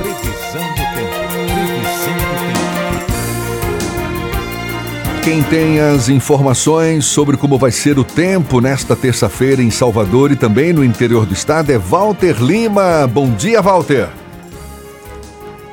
Bom dia, Jefferson. Bom dia a todos que estão ligados com a gente. Salvador e região metropolitana seguem com tempo parcialmente nublado, ainda com resquícios do inverno, né, com a chuva em pontos isolados, mas vai abrir ao longo do dia. Agora temos 25 graus na capital baiana. Mas vamos começar o nosso passeio pelo interior falando da nossa Feira de Santana, Princesa do Sertão, que tem sol forte, mas é bom você sair de casa com seu guarda-chuva guardadinho, tá ali na bolsa, porque há previsão de chuva sim, agora faz 20 graus. Vamos para Chapada Diamantina, falar com você que está em Cui Barbosa e região, manhã de terça com frio. Faz, 20, faz 19 graus nesse momento e a previsão é de chuva somente pela tarde. A máxima deve chegar a 31 graus saindo ali da Chapada Diamantina, agora a gente vai para o norte do estado. Você em Juazeiro, é bom reforçar o protetor solar, céu com poucas nuvens. Não deve chover e a máxima deve chegar a 34 graus. Quem está numa temperatura muito próxima também será a cidade de Paulo Afonso. Você em Paulo Afonso, no Nordeste Baiano, terá sol e aumento de nuvens pela manhã, com possibilidade de chuva somente à tarde e à noite. Vai fazer 32 graus nessa cidade belíssima que é Paulo Afonso. Agora vamos para outra ponta do estado, vamos para a região sul, Itabuna. Se você vai sair de casa, você que está aí em Itabuna na nossa companhia, leve o seu guarda-chuva. Vai chover o dia todo. A máxima não deve passar dos 25 graus. O que você pode fazer pela sua previdência privada hoje? Portabilidade para o Santander. Saiba mais em santander.com.br barra previdência. É com você, Jefferson. Obrigado, Walter. Agora são 8 e 4 o presidente do Senado, Davi Alcolumbre, decidiu adiar a votação do primeiro turno da reforma da Previdência e, ao mesmo tempo, convocar uma sessão para discutir assuntos da pauta, como a LDO, a Lei de Diretrizes Orçamentárias, e os vetos do presidente Jair Bolsonaro ao projeto de lei que endurece a punição para abuso de autoridade. O assunto é tema de mais um comentário de Fernando Duarte. Isso é Bahia. Política. A Tarde FM. O presidente do Senado, Davi Alcolumbre, fez uma jogada ligeiramente inesperada, mas provavelmente com aval do governo já que o presidente Jair Bolsonaro está fora do país, onde participa na, na manhã desta, desta terça-feira da Assembleia Geral da Organização das Nações Unidas, a ONU. O Davi Alcolumbre resolveu antecipar a votação do veto, de alguns vetos do presidente da República, incluindo a lei do abuso de autoridade. Lembrando que essa lei ainda tinha prazo para ser votada, esses vetos precisa ficar 30 dias, normalmente acontece isso, e aí ele resolveu antecipar e adiou a votação do primeiro turno da reforma da Previdência, que iria acontecer nesta terça-feira e vai acontecer somente amanhã, na quarta-feira. O que é que essa jogada é, sinaliza? Que o Davi Alcolumbre ele está alinhado com o governo federal, mas vai tentar jogar para a plateia de senadores. Porque a votação do projeto de abuso de autoridade é uma reação a operação da Polícia Federal da última semana, que teve como alvo o gabinete de um senador, o Fernando Bezerra, que é líder do governo no Senado. Como o líder do governo foi atingido, o governo acaba tendo interesse nesse processo. O Fernando Bezerra, junto com Dalvi Alcolumbre, são os dois principais interlocutores do governo federal no Senado para a aprovação de Eduardo Bolsonaro filho do presidente da República, para a embaixada brasileira nos Estados Unidos. Então, a gente precisa prestar atenção que tudo está umbilicalmente ligado e a gente precisa traduzir isso para os nossos ouvintes. Há uma jogada clara do Davi Alcolumbre em jogar para a plateia de senadores com essa antecipação e o adiamento da reforma da Previdência, ao adiamento por um dia só é uma matéria de interesse do governo ao inverter essa pauta, colocar os vetos do presidente da República na pauta do Congresso Nacional nesta terça-feira, ele faz um aviso à Polícia Federal e ao Ministério Público Federal e eventualmente a juízes, já que ele tenta mexer no projeto de abuso de autoridade que é polêmico por si só. E tem uma articulação nos bastidores aí, tanto de senadores como também de deputados, para exatamente derrubar parte desses vetos de Bolsonaro ao projeto do abuso de autoridade, não é? Isso mesmo. Ah, tanto os senadores quanto os deputados, eles não ficaram satisfeitos com alguns vetos do presidente nesse projeto. A ideia é que pelo menos um deles já está derrubado, já deve ser derrubado, e a ausência de Bolsonaro no país facilita um pouco o processo, já que o próprio Bolsonaro não pode participar efetivamente das articulações e caso ele esteja fora do país, como é o caso, isso pode ficar na conta do presidente em exercício, o Hamilton Mourão. Ou seja, Bolsonaro não sai queimado desse processo, utilizando uma linguagem bem popular. Nessa sessão marcada para hoje, os congressistas também devem querer votar um projeto de lei para abrir um crédito suplementar de 3,4 mais de 3 bilhões de reais no orçamento em favor de diversos órgãos do Poder Executivo. Exatamente. É uma abertura de crédito na Lei de Diretrizes Orçamentárias. É algo que, inclusive, é bem corriqueiro nesse processo, mas o governo precisa aprovar no Congresso Nacional para depois não ser acusado de fazer pedaladas fiscais, o que motivou o impeachment da ex-presidente Dilma Rousseff em 2016. A PEC da Previdência, então, vai ficar mais para frente e não tem uma data definida mais. Vai ser amanhã o primeiro turno, é essa a previsão, e na primeira quinzena de outubro a votação do segundo turno no Senado e a partir daí ela vai para promulgação pelo Congresso Nacional. Lembrando que proposta de emenda à Constituição não é sancionada pelo presidente da República, ela é promulgada pelo Congresso Nacional. Algo que é esperado com grande expectativa nesta terça-feira é o discurso do presidente Jair Bolsonaro na abertura da Assembleia Geral da ONU, não é, Fernando? Sim, há muita expectativa em torno dessa, desse discurso. O presidente Jair Bolsonaro participou ontem de um jantar em Nova York com o colar de um indígena que foi acompanhando ele. É um indígena bolsonarista que já fa falou em mais de uma oportunidade que apoia o governo federal e que acredita que as queimadas na Amazônia são resultado do, também da cultura indígena. Então, o Jair Bolsonaro vai para a ONU para tentar mitigar, para tentar minimizar os eventuais efeitos negativos da imagem internacional que o Brasil teve ao longo dos últimos meses, principalmente na questão da Amazônia, que teve uma repercussão mundial, inclusive com declarações do presidente da França, Emmanuel Macron, sobre o assunto. É, falando em Amazônia, o Banco Mundial, o Banco Interamericano de Desenvolvimento e a ONG Conservação Internacional decidiram doar 500 milhões de dólares adicionais para o reflorestamento da Amazônia e de outras florestas tropicais. Esse anúncio foi feito pelo presidente da França, Emmanuel Macron, e anúncio que foi feito durante reunião sobre a Amazônia ontem, no âmbito da Assembleia Geral da ONU em Nova York, com a presença de vários chefes de Estado, o Emmanuel Macron, a chanceler alemã Angela Merkel, líderes do Chile, Colômbia e Bolívia e com a ausência do presidente do Brasil, Jair Bolsonaro, que em tese deveria ser o mais in, maior interessado. Né? É um contrassenso essa ausência do Brasil. E aí entra também uma discussão que o próprio Bolsonaro, nesse sentido, acaba tendo um pouco de razão. Há uma tentativa de países fora do país, fora do eixo da Amazônia, de tentar invadir a soberania nacional nós podemos discordar da forma como Bolsonaro e o governo lida com a Amazônia, a questão da Amazônia, mas você discutir a Amazônia brasileira sem a presença do Brasil é realmente uma questão a ser discutida, já que é uma questão de soberania nacional a Amazônia brasileira. Aliás, isso ninguém discute.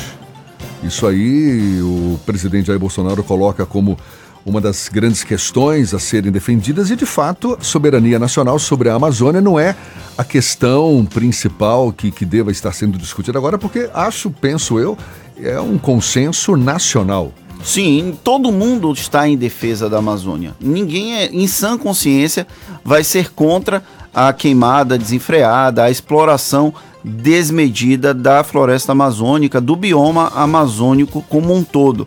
Lógico que existem visões diferentes da forma como a Amazônia pode ser explorada. O Jair Bolsonaro e a sua equipe pensam de uma forma, pesquisadores pensam de outra forma. O que não dá é para países alheios ao, país, ao Brasil resolverem discutir a Amazônia sem a presença do Brasil. Isso é, realmente afeta a soberania nacional me perdoe o, a diplomacia internacional, eu respeito muito esses direitos, essas defesas, essas políticas internacionais, mas não dá para discutir a Amazônia sem a presença do maior interessado nesse processo, que é o Brasil. Tá certo, Fernando Duarte daqui a pouquinho tá de volta. Agora 8 e 12 a gente dá um pulo até a redação do Bahia Notícias. João Brandão tem novidades pra gente. Bom dia de novo para você, João. Bom dia de novo, Jefferson. Bom dia, Fernando. Bom dia a todos os ouvintes que acompanham o programa Isso é Bahia, agora para todo o estado. Vou trazer para vocês o destaque aqui do portal na manhã de hoje. Enquanto o governador Rui Costa se orgulha de comandar um estado que paga os salários em dia, os servidores reivindicam aumento. Nos últimos anos, foram recorrentes os protestos organizados pela Federação dos Trabalhadores Públicos do Estado da Bahia por reajuste salarial. E em 2020 a situação não deve ser diferente. Isso porque o governo defende a teoria de que, abre aspas, não adianta ficar colocando o chapéu onde a mão não alcança, fecha aspas. A frase foi dita pelo secretário da Fazenda do Estado da Bahia, Manuel Vitório, em entrevista aqui ao Bahia Notícia na última semana. Questionado se a, a, gestão avalia conceder reajuste em algumas áreas, Vitório repetiu que a despesa de pessoal é pressionada pelo déficit previdenciário. Ao pedir a condenação do ex-ministro Gedel Vieira Lima e seu irmão, o ex-deputado Lúcio Vieira Lima, pelo bunker dos 51 milhões em Salvador, o procurador-geral em exercício, Alcides Martins, disse que, se o dinheiro fosse de trabalho honesto, não estaria em caixas e malas. Nesta terça-feira, a segunda turma do Supremo Tribunal Federal, que é composta por Edson Fachin, Celso de Mello, Ricardo Lewandowski, Carmen Lúcia e Gilmar Mendes, deve julgar o caso. Essas e outras notícias você encontra no portal bahianoticias.com.br. João Brandão para o programa Isso é Bahia. É com vocês, Jefferson e Fernando. Obrigado, João. Aqui na Tarde FM, agora 8 e 14 a Bahia tem uma história de relação muito próxima com religiosos que depois se tornaram santos. O exemplo mais recente é o da Beata Irmã Dulce dos Pobres, ou Bem-aventurada Dulce dos Pobres, nascida em Salvador e que está prestes a se tornar santa. Segundo o Frei Jorge Rocha, professor doutor da Universidade Católica do Salvador, nós aqui na Bahia, por conta da história e da religiosidade dos baianos, somos chamados a viver a santidade. Acompanhe em mais uma reportagem da série Para Sempre Dulce, com a repórter Cleidiana Ramos. Santa Dulce dos Pobres será a primeira santa brasileira contemporânea. Mas a história da Bahia, nome herdado da Bahia de Todos os Santos, tem uma relação estreita com as santas e santos canonizados recentemente, com uma beata e já surgiu uma nova candidata baiana a alcançar a honra dos altares. Conto estes detalhes para vocês. Santa Dulce dos Pobres é soteropolitana. Santo Antônio de Santana Galvão, o primeiro santo brasileiro, por quatro anos morou em Vila de Belém, município de Cachoeira, quando estudou de 1752 a 1756 no Colégio dos Jesuítas. Hoje o local é um santuário em sua homenagem. São João Paulo II, canonizado em 2014, visitou Salvador por duas vezes.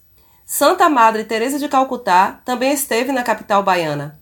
A beata Lindalva Justo foi martirizada em 1993 no abrigo Dom Pedro II, localizado no Largo de Roma. Sua beatificação em 2007 foi a primeira que ocorreu na Bahia.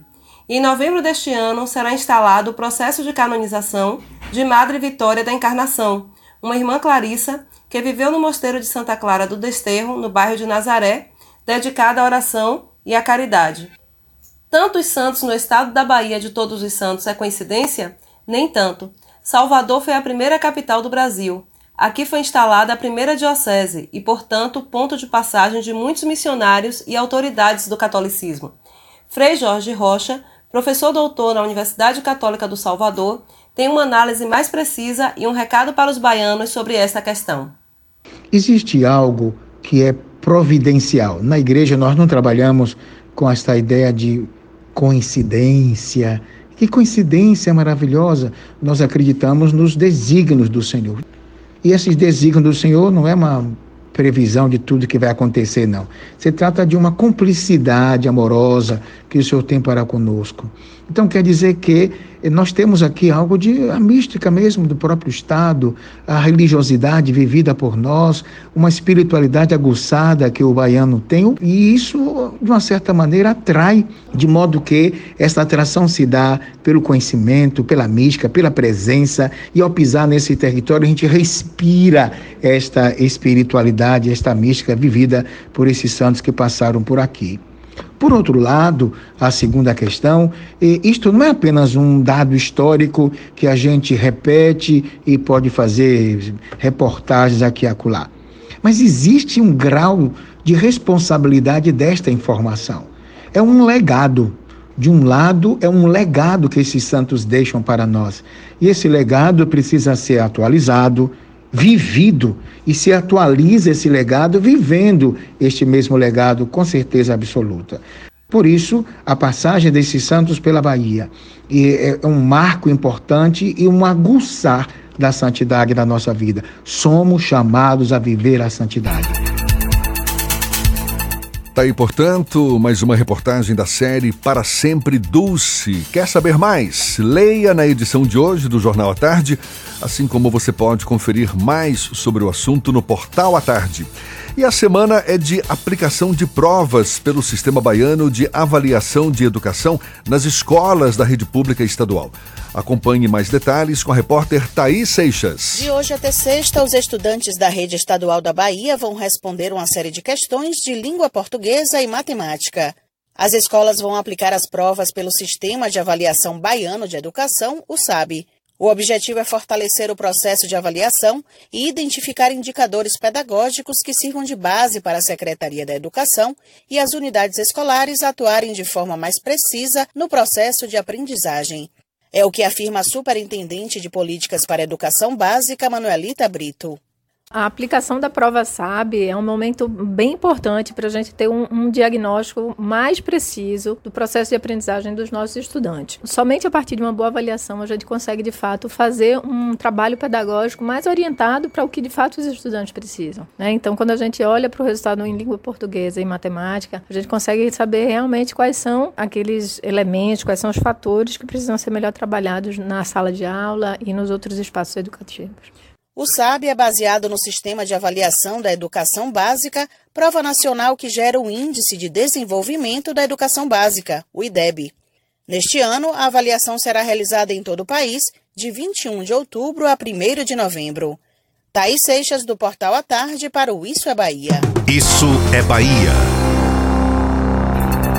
A tarde FM 8 e 20 vamos agora até ao extremo oeste da Bahia. Vamos a Luiz Eduardo Magalhães, onde está J. Alves, da Cidade FM. Bom dia, Jota, seja bem-vindo.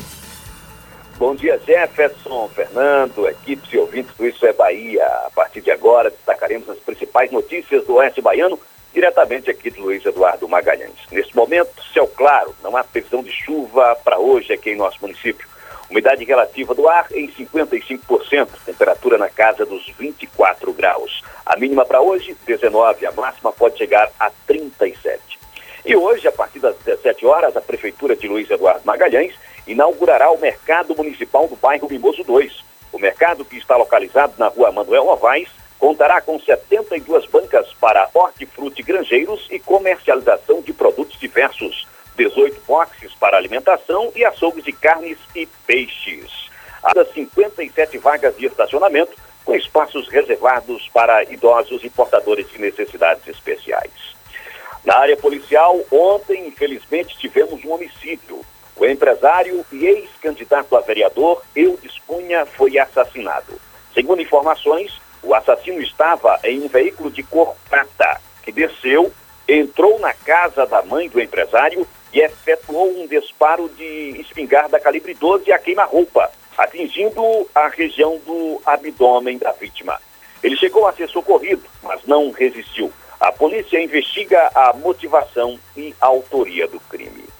Mais uma informação aqui do Oeste Baiano. É, em tempos de grande debate sobre questões climáticas e ambientais, A Prefeitura de Luiz Eduardo Magalhães realizou distribuição gratuita de mudas nativas do Cerrado no Dia da Árvore. Durante o mutirão Saúde do Bem, realizado no último sábado 21, no residencial Vista Alegre, a Secretaria de Meio Ambiente e Economia Solidária distribuiu mudas de espécies nativas do Cerrado em comemoração ao Dia da Árvore. No estande montado no local, integrantes da Associação dos Catadores de Produtos Recicláveis também conscientizaram os moradores sobre a importância da separação de materiais que podem ser reaproveitados e garantem renda extra para as famílias dos associados. Vale ressaltar que aqui em Luiz Eduardo Magalhães, os moradores que desejam adquirir gratuitamente mudas de árvores ou plantas podem procurar o viveiro municipal. E por aqui encerro minha participação, desejando a todos uma ótima terça-feira e uma excelente semana. Até mais. Obrigado, J. Alves, da Cidade FM de Luiz Eduardo Magalhães.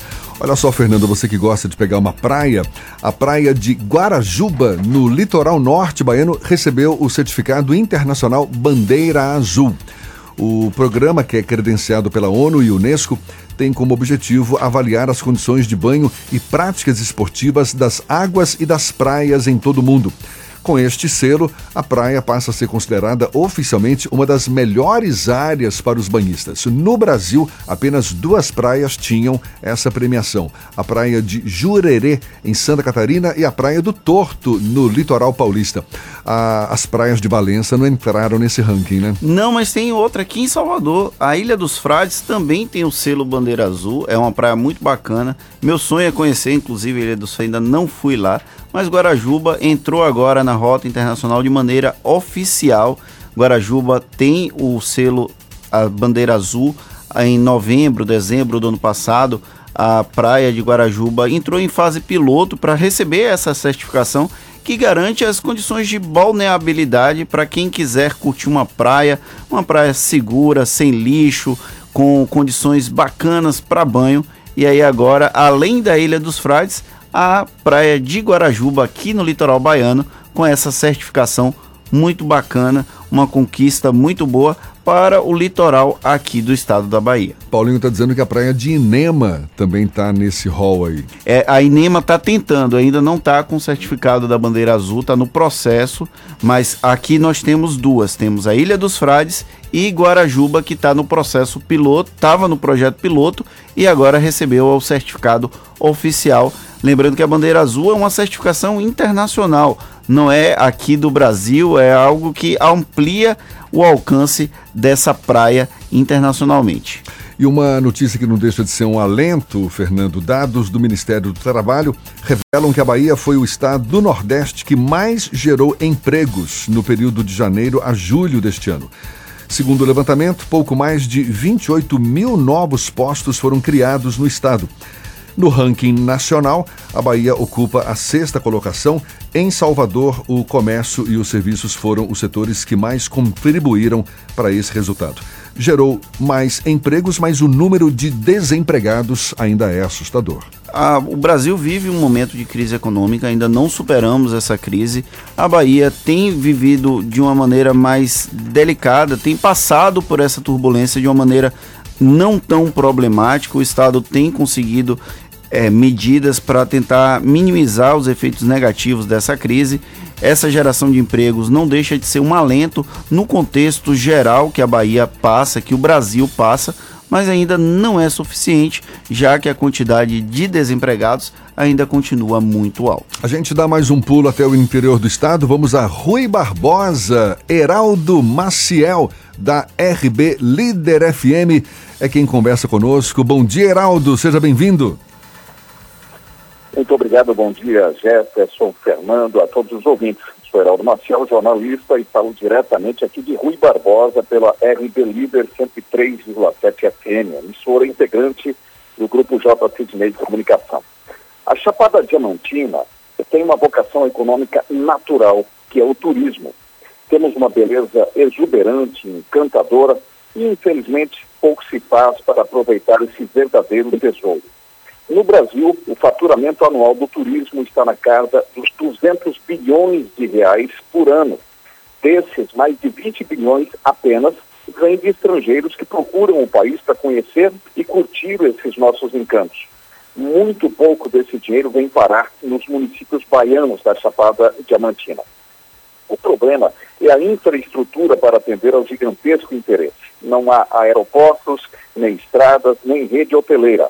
Nessa parte da Chapada Diamantina, somente Lençóis dispõe de um aeroporto com capacidade para grandes aeronaves e praticamente somente ela conta com uma unidade do Corpo de Bombeiros preparada para as demandas do turismo.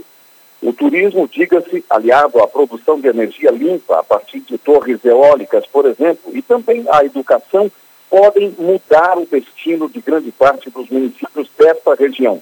Parte disso, aliás, já vem acontecendo em Jacobina e municípios vizinhos, embora o turismo apenas explote algumas ações mais fortes, como o cicloturismo, atividade também desenvolvida aqui em Rui Barbosa. Mas é preciso muito mais. E somente os governos estadual e federal podem incrementar o setor. Os municípios não dispõem de recursos suficientes. Para o Isso é Bahia, informou Heraldo Maciel do Grupo J Cismei de Comunicação, diretamente de Rui Barbosa. Um bom dia a todos. Obrigado, Heraldo. Um bom dia para você também. Agora, 8h28 e já já. Universidade do Estado da Bahia denuncia a Faculdade de Rondônia por emissão de diplomas falsos em nome da instituição. E também, Prefeitura de Porto Seguro divulga edital de concurso público para níveis médio, técnico e superior. Os detalhes já já para você. Você está ouvindo Isso é Bahia.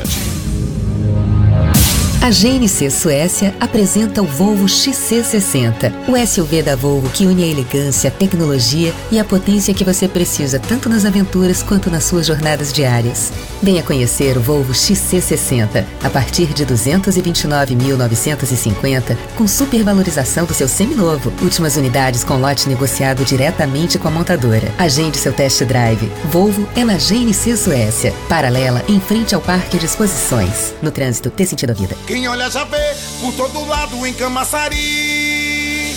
O trabalho tá barril dobrado. Quem mais precisa tem. Tem mais saúde tem.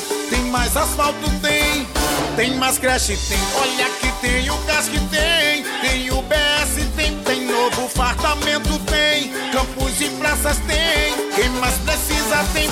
Bolsa social tem. Tem casa melhor tem. Tem mais cuidado. Prefeitura de Camaçari, cuidando de quem mais precisa. realmente assiste? Com a TIM Live, a ultra banda larga fixa da TIM, você tem internet com qualidade e alta velocidade para assistir online o que quiser. E o melhor, mais economia para o seu bolso. Faça uma escolha inteligente. 150 mega de velocidade com 25% de desconto. E tem mais! Durante seis meses você navega com 300 mega de velocidade sem pagar nada a mais. Acesse timlive.com.br ou ligue 0800 880 4141.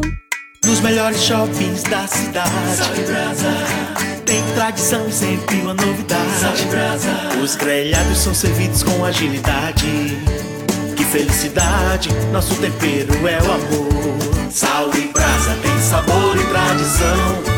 Preço justo, qualidade de montão. Nos melhores shoppings da cidade.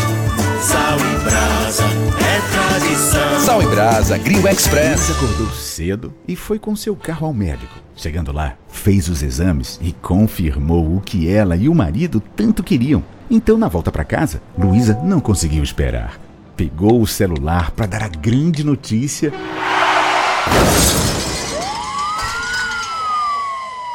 No trânsito, a distração pode ser fatal. Nunca use o celular enquanto dirige. Uma campanha do Detran e Governo do Estado. Bahia, aqui é trabalho. Sabia que tem empresas que a internet é assim? Tempo restante para transferência do arquivo: 30 minutos. 10 minutos depois. Tempo restante para transferência do arquivo: 28 minutos. 20 minutos depois. Tempo restante para transferência do arquivo: 28. Não, recalculando: 50 minutos.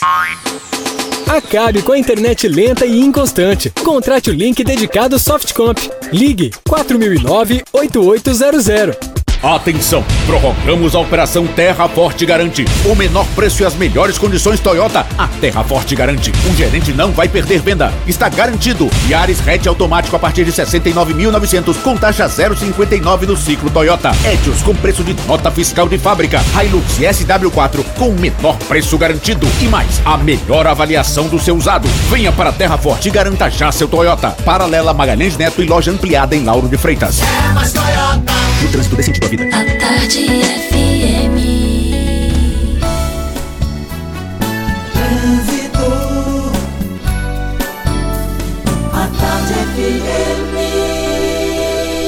Oferecimento: Monobloco, o alinhamento 3D de carro de passeio mais barato da Bahia, R$19,90. Aniversário Bahia VIP Veículos. Com entrada a partir de um real, você sai de seminovo novo. Nutrição é com o SESI. Acesse www.sesesaudeba.com.br. Link dedicado e radiocomunicação é com a Softcomp. Paralela tem trânsito carregado desde a estação Flamboyant até a chegada a Libre, sentido rodoviária. E a Orla também tem trânsito com lentidão desde Piatã até Pituaçu, sentido Pituba. Uma dica para você que está saindo de Itapuã e quer chegar na rótula do abacaxi é pegar um pedaço da paralela e depois cortar na 29 de março e descer pela BR-324, que está super livre a partir de Águas Claras em direção à rótula. Prorrogamos a Semana do Cliente Fast Shop para você aproveitar as melhores ofertas com até 45% de desconto. Baixe o app ou confira em uma de nossas lojas. Fast Shop. Cláudia Menezes para a Tarde FM, de carona com quem ouve e gosta. Voltamos a apresentar Isso é Bahia. Um papo claro e objetivo sobre os acontecimentos mais importantes do dia. No começo deste mês, Fernando, 17 crianças e adolescentes ficaram feridos depois que o veículo em que estavam, uma espécie de pau de arara, capotar em Camamu, cidade do Baixo Sul da Bahia. Eles estavam sendo levados para a escola em um caminhão que, segundo o motorista do veículo, teve problemas na coluna de direção, que acabou se partindo. Muitos adolescentes tiveram que ser encaminhados em estado grave para o hospital de base em Itabuna. Esse caso ilustra uma situação que é muito comum na Bahia: veículos de grande porte que circulam sem condições de segurança. A gente fez essa abertura para convidar o presidente da Comissão de Trânsito da OAB Bahia, o advogado Danilo Costa, que passa conosco agora por telefone. Bom dia, seu Danilo. Bom dia, Jefferson. Bom dia, Fernando. Parabéns pelo programa Isso é Bahia. A gente ouve assiduamente e presta aí um grande serviço à sociedade. Bom dia aos ouvintes também. Muito a obrigado. A de Trânsito da OAB Bahia está disponível aqui para tirar dúvidas e esclarecimentos sobre esse assunto que é tão atual e polêmico. Então, o senhor é o presidente da Comissão de, Tr- de Trânsito da OAB Bahia. Como é que essa comissão pode ajudar no sentido de diminuir os casos de veículos de grande ou pequeno porte que circulam sem condições de segurança no Estado? É, A Comissão de Trânsito da OAB Bahia foi fundada agora na gestão de Dr. Fabrício, exatamente com o intuito de fazer com que os cidadãos exerçam melhor a sua cidadania, cumprindo seus direitos e seus deveres na área, é, cobrando seus direitos e cumprindo seus deveres na área de trânsito. E esse tema sobre inspeções veiculares foi uma das primeiras polêmicas na nossa gestão desde maio.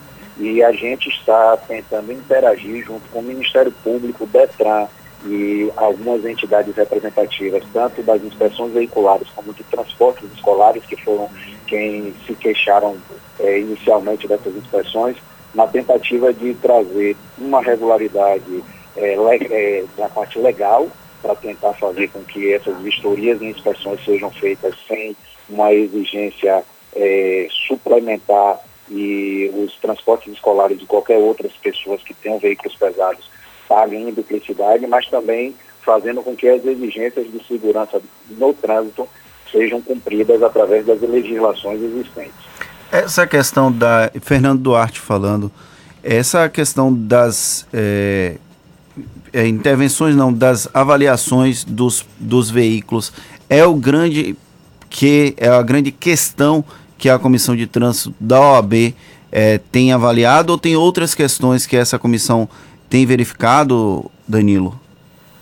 Não, nós temos verificado vários problemas na área de trânsito e tentando intervir e colaborar com os órgãos de trânsito. Inclusive, né, agora na Semana Nacional de Trânsito, nós estamos participando de blitz de alcoolemia para fazer a orientação e a educação eh, no trânsito. Então, tivemos com a Transalvador, tivemos com a equipe da Paz de Trânsito do APM do DETRAN, tentando exatamente entender toda a sistemática que faz com que o trânsito tenha seu índice, seus índices de acidentes diminuídos. Na questão da inspeção é, veicular, nós identificamos, porque foi um primeiro problema, que houve uma revogação da, de uma portaria número 2044 do Detran Bahia, e que nessa portaria existia a necessidade de todos os veículos de transporte escolar, táxi, é, carretas, é, passassem por uma inspeção veicular. E essa portaria, por uma recomendação do Ministério Público, ela foi revogada. A Justiça é, Estadual entendeu que essa revogação colocava em risco a população e resolveu liminarmente restabelecer essa quesita. E dentro desse, dessa dúvida, a OAB Bahia está tentando é, entender legalmente qual é o modelo que deve ser é, feito, aperfeiçoar e fazer com que seja legal, mas também que a segurança no trânsito persista. A principal dúvida que existe é o que é vistoriar e inspecionar. Vistoria é uma análise bem superficial e a inspeção é a análise realmente do veículo, quanto aos freios e tudo. Uma é feita por um vistoriador, uma pessoa que não tem uma formação técnica, e a outra é feita por engenheiros, laudos técnicos. Então há uma primeira diferença que a população e os receptores do serviço devem entender o que é vistoriar e inspecionar. E outro dado importante, é, dentro do âmbito do próprio Ministério Público a gente tem uma dúvida, porque alguns membros do Ministério Público entendem que não há necessidade dos veículos passarem por inspeção e outros membros do Ministério Público, principalmente no interior, entendem a necessidade de inspeção. Isso porque a maioria dos municípios da, do estado da Bahia não tem o trânsito municipalizado. E não tendo, tendo o trânsito municipalizado, os veículos escolares do interior do estado, eles transitam sem vistoria e sem inspeção e colocando em risco todas aquelas pessoas que usam desses transportes escolares. Quer dizer que é um problema que não tem solução a curto prazo, não, não é? Na verdade, houve uma solução a curto prazo, que é exatamente o restabelecimento da, eh, da portaria DETRAN 2044, estabelecendo que todos os ônibus escolares do estado da Bahia se submetam a uma inspeção veicular. A dúvida é, naqueles municípios que já existem a vistoria, é necessária a inspeção? Então, diante dessa dúvida, houve uma flexibilização com a revogação, que a gente não concorda, mas também pode ser que esteja havendo duplicidade na cobrança. Diante desse, dessa dúvida, a OAB Bahia já fez uma primeira intervenção e conseguiu negociar com as empresas de inspeção veicular para, momentaneamente, enquanto existe essa dúvida e esse debate judicial, apesar da liminar garantir que sejam submetidos, que essa inspeção fosse feita de forma gratuita a todos os transportes escolares do Estado da Bahia. Então, a gente está terminando essa negociação para que a, as empresas atinjam sua finalidade social e que também ajudem e colaborem a gente nesse debate, sem haver custo para os transportes escolares. Obrigado, doutor Danilo Costa. A gente conversou com o presidente da Comissão de Trânsito da OAB Bahia. Muito obrigado por sua colaboração. Em breve eu espero recebê-lo, esperamos recebê-lo aqui nos estúdios do Isso é Bahia. Um bom dia para o senhor. Bom dia, obrigado. E a OAB Bahia sempre estará disponível aí para ajudar e a gente ter um trânsito com maior educação, maior segurança e menos acidentes. Certamente é o que todos nós esperamos. Agora, 20 minutos para as 9, a gente dá um pulo a Itororó. Maurício Santos, da Itapuí FM, é quem fala conosco. Bom dia, Maurício. Bom dia, Jefferson. Bom dia, Fernando. Ótima primavera a todos. Jefferson, Fernando, é, eu gostaria primeiro aqui de começar apresentando aqui a nossa cidade e falando um pouco também da nossa rádio. Olha, Itororó, terra da carne de sol, Fundada em 1922 pelo sergipano João Alves de Andrade, Itororó é a última cidade da região cacaueira e a primeira da região sudoeste da Bahia. Olha, sua economia está centrada aí na lavoura cacaueira e no criatório de gado de corte leiteiro. E é, onde levou aí, né, a ADAVB, Associação aí dos Dirigentes de Marketing e Venda da Bahia, em 1994, lhe conceder aí o top de linha de marketing por produzir a melhor carne de sol da Bahia. Olha, por falar em carne de sol, lembrando que a carne de sol de Itororó foi testada e aprovada na Feira Industrial em Hannover, na Alemanha, em 1995. Jefferson e Fernando, aí vai uma dica e um convite. Quando vier aí, aí o Tororó, faça como o nosso presidente da Assembleia Legislativa, Nelson Leal, procure aí uma de nossas churrascarias e experimente a melhor carne de sol né, do Brasil. Olha, a nossa população aqui de Itororó, segundo o último censo demográfico do IBGE, é aproximadamente de mais de 26 mil habitantes.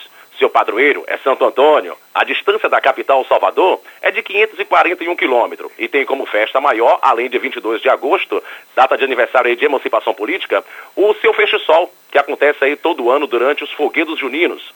Itororó, uma cidade aí eminentemente politizada, pois ao longo dos seus 61 anos de emancipação, já elegeu aí 14 deputados estaduais e 9 para a Câmara Federal. Inclusive, nas últimas eleições, elegeu Sérgio Brito, deputado federal, e Rosenberg Pinto para a Assembleia Legislativa do Estado. O seu principal veículo de comunicação é a nossa rádio Itapuí FM 105,3, inaugurada em 1 de dezembro de 1995, uma empresa do grupo Rosane Pinto. Jefferson Fernando, agora dando aqui um giro rápido aqui nas notícias da nossa região.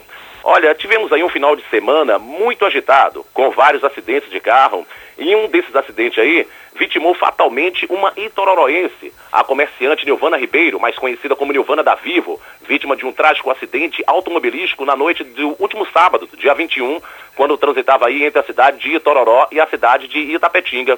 Segundo informações aí, Nilvana dirigia o seu veículo, um Volkswagen Gol de cor prata, sentido a Itapetinga, na BA-263, pela ladeira da Peroba, quando colidiu frontalmente com um caminhão que vinha aí no sentido contrário e acabou tendo aí imediata. Infelizmente, lamentável aí, né? Lamentamos aí o ocorrido. Jefferson, Fernando, agora é com vocês. Muito obrigado, um abraço para todos. Agora, 17 minutos para as 9 horas, a Prefeitura de Porto Seguro, no sul do estado, divulgou o edital do concurso público com quase 600 vagas para os níveis médio, técnico e superior. As inscrições começam na próxima segunda-feira e vão até o dia 27 de outubro no site do Instituto Brasil de Educação, empresa organizadora do processo seletivo. Há vagas, por exemplo, para agente comunitário de saúde, médico, procurador, professor e assistente social. Pelo menos quatro pessoas ficaram feridas depois da explosão de, explosão de gás após vazamento ocorrida em casa onde elas estavam em Itabuna, no sul do estado. Um vizinho ajudou a retirar o botijão da residência. Segundo o Corpo de Bombeiros, a dona da casa teria acendido a luz do celular com o marido para o marido fechar o registro de gás quando aconteceu a explosão. As vítimas foram levadas para o Hospital Geral do Estado em Salvador. E a UNEB denunciou às autoridades uma faculdade da cidade de Ji-Paraná, em Rondônia, por supostamente usar o nome do programa de pós-graduação da instituição baiana para emitir diplomas falsos. De acordo com a UNEB, além de falsificar o documento, a faculdade ainda estaria cobrando pela realização dos cursos, que não seguem o, a orientação dos cursos de mestrado e doutorado da UNEB. O nome da instituição não foi divulgado. Tem uma nota aqui, Jefferson, sobre uma operação da Polícia Federal no Rio de Janeiro. O desembargador Ciro Darlan, do Tribunal de Justiça do Rio de Janeiro, é alvo dessa operação na manhã desta terça-feira. O magistrado é alvo de um inquérito no Superior Tribunal de Justiça, que apura a venda de sentenças no Fórum da capital. Sete mandados de busca e apreensão foram expedidos pelo Superior Tribunal de Justiça. O desembargador Ciro Darlan é um dos desembargadores que permitiu o habeas corpus do ex-governador do Rio de Janeiro, Antônio Garotinho, e da esposa dele, Rosinha Garotinho. Mais um giro pelo interior. Moradores de seis municípios vão ser beneficiados com a inauguração hoje à tarde de uma unidade do Ponto Saque. Isso vai ser no município de Sé. O ponto vai beneficiar, além de Sé, municípios como Sobradinho, Campo Formoso, Morro do Chapéu, Pilão Arcado e Remanso. No Ponto Saque, vai ser possível emitir RG, carteiras de trabalho e outros serviços como CPF e certidão de antecedentes criminais. E para quem está torcendo pela recuperação do Vitória, o rubro-negro vai a campo hoje às nove e meia da noite para encarar o vice-líder, o Atlético Goianiense, jogo válido pela 24 quarta rodada da Série B. O Vitória deve jogar sem muitas mudanças. Felipe Gedós e Lucas Cândido voltam depois de cumprirem suspensão. Jordi Caicedo deve entrar no ataque. Na zaga, Everton Senna, lesionado, dá lugar a Zé Ivaldo. Outro que deixa o time titular é o lateral direito Van, suspenso pelo terceiro cartão amarelo. O Vitória, a gente lembra, é o atual 16º colocado a uma posição da zona de rebaixamento. Fernando. O Vitória tenta se salvar, né? Agora tá naquela fase que qualquer qualquer pontinho vai ser válido nessa luta contra o Z4. Os torcedores do Bahia não perdem a oportunidade de provocar os rubro-negros, dizendo que pela primeira vez a Bahia vai ter, pela primeira vez depois de muito tempo, a Bahia vai ter dois clubes na Série C. Vitória, infelizmente, caminha para esse destino. E a gente agora vai ao Portal à Tarde com Thaís Seixas, que tem novidades pra gente. Thaís, bom dia de novo para você. Olá Jefferson e Fernando, bom dia. Eu estou de volta aqui direto da redação do Portal à Tarde, agora para toda a Bahia. Essa é para os apostadores de plantão, viu? A Mega Sena sorteia hoje o prêmio acumulado de 44 milhões de reais. O concurso 2191 será realizado às 8 da noite em São Paulo. Segundo a Caixa Econômica Federal, o valor do prêmio pode render cerca de 151 mil reais por mês se for aplicado na poupança. As apostas podem ser feitas até às 7 da noite em qualquer casa lotérica do país. A Mega Semana da Primavera terá ainda outros sorteios na quinta e no sábado. O bilhete simples com seis dezenas custa R$ 3,50. E olha só, a cidade de Feira de Santana cedia neste fim de semana a primeira etapa do Campeonato Baiano de Voo Livre, que vai reunir cerca de 50 participantes de Sergipe, Pernambuco, Rio Grande do Norte, Alagoas, São Paulo e Rio de Janeiro. Entre eles está o recordista brasileiro de saltos de paraquedas Sabiá, que acumula mais de 14 mil saltos. O evento é organizado pela Federação Baiana de Voo Livre e a Associação Feirense de Voo Livre e acontece no Morro de São José, no distrito de Maria Quitéria. Outras duas etapas serão realizadas em Santa Terezinha nos dias 19 e 20 de outubro e em Jacobina de 15 a 17 de novembro. Eu fico por aqui, mais notícias você confere no portal Atarde, atarde.com.br. É com você, Jefferson. Obrigado, Thaís. E a gente não perde tempo, vai direto agora ao extremo sul da Bahia, em Teixeira de Freitas, lá na Eldorado FM, mais uma das emissoras que são parceiras do Isso é Bahia. Já já está na linha. Bom dia, já já. De novo, já já, acho que volta já já. Então, já já, por favor, já já, que seja já, daqui a pouco a gente volta. Bom, Fernando, hoje a gente já comentou, tem uma grande expectativa em torno da, do discurso do presidente Jair Bolsonaro. Será que tem vexame à vista? Eu espero que não mas diante dos últimos comportamentos do presidente Jair Bolsonaro quando lida com questões internacionais, tudo é possível. Ele já chegou a ofender a primeira-dama da França, a esposa do presidente Emmanuel Macron, mantém um íntimo relacionamento apenas com dois chefes de Estado, o presidente norte-americano Donald Trump e o primeiro-ministro de Israel, Benjamin Netanyahu, tem embates com figuras públicas como a Michelle Bachelet, ex-presidente do Chile, então a expectativa, infelizmente, é que é possível que passamos, passemos algum tipo de constrangimento. Torcemos para que Bolsonaro tenha um discurso equilibrado na Assembleia Geral da ONU, lembrando que o Brasil é o país que abre desde a fundação da Organização das Nações Unidas com Oswaldo Aranha. Um discurso equilibrado e diplomático, que é o que a gente espera, no mínimo que ele aproveite essa oportunidade. Todos os países, a comunidade internacional estará de olho nesse discurso inaugural na Assembleia Geral da ONU nesta terça-feira. Já já, da Eldorado FM de Teixeira de Freitas, agora falando conosco. Bom dia, já já. Já já, já já já foi. É, então, então vamos deixar já já para uma outra oportunidade. Ficamos estamos, sem tempo, né? Estamos chegando ao fim, Fernando. É, hoje o último dia da. Último dia não. O dia da expectativa com a presença do Jair Bolsonaro lá na Assembleia Geral da ONU. Hoje à tarde também tem a participação do vice-governador João Leão na Câmara de Vereadores de Salvador apresentando o projeto da Ponte Salvador Itaparica, uma questão que é polêmica. A Prefeitura de Salvador reclamou que não participou desse processo de discussão. A Câmara abriu, o vice-governador vai apresentar o projeto lá na Câmara nesta terça-feira. Muita expectativa com relação a esses dois discursos: o de Bolsonaro na Assembleia Geral da ONU e o de João Leão lá na Câmara de Vereadores da capital baiana. Muito obrigado, estamos chegando ao fim. Muito obrigado, Fernando.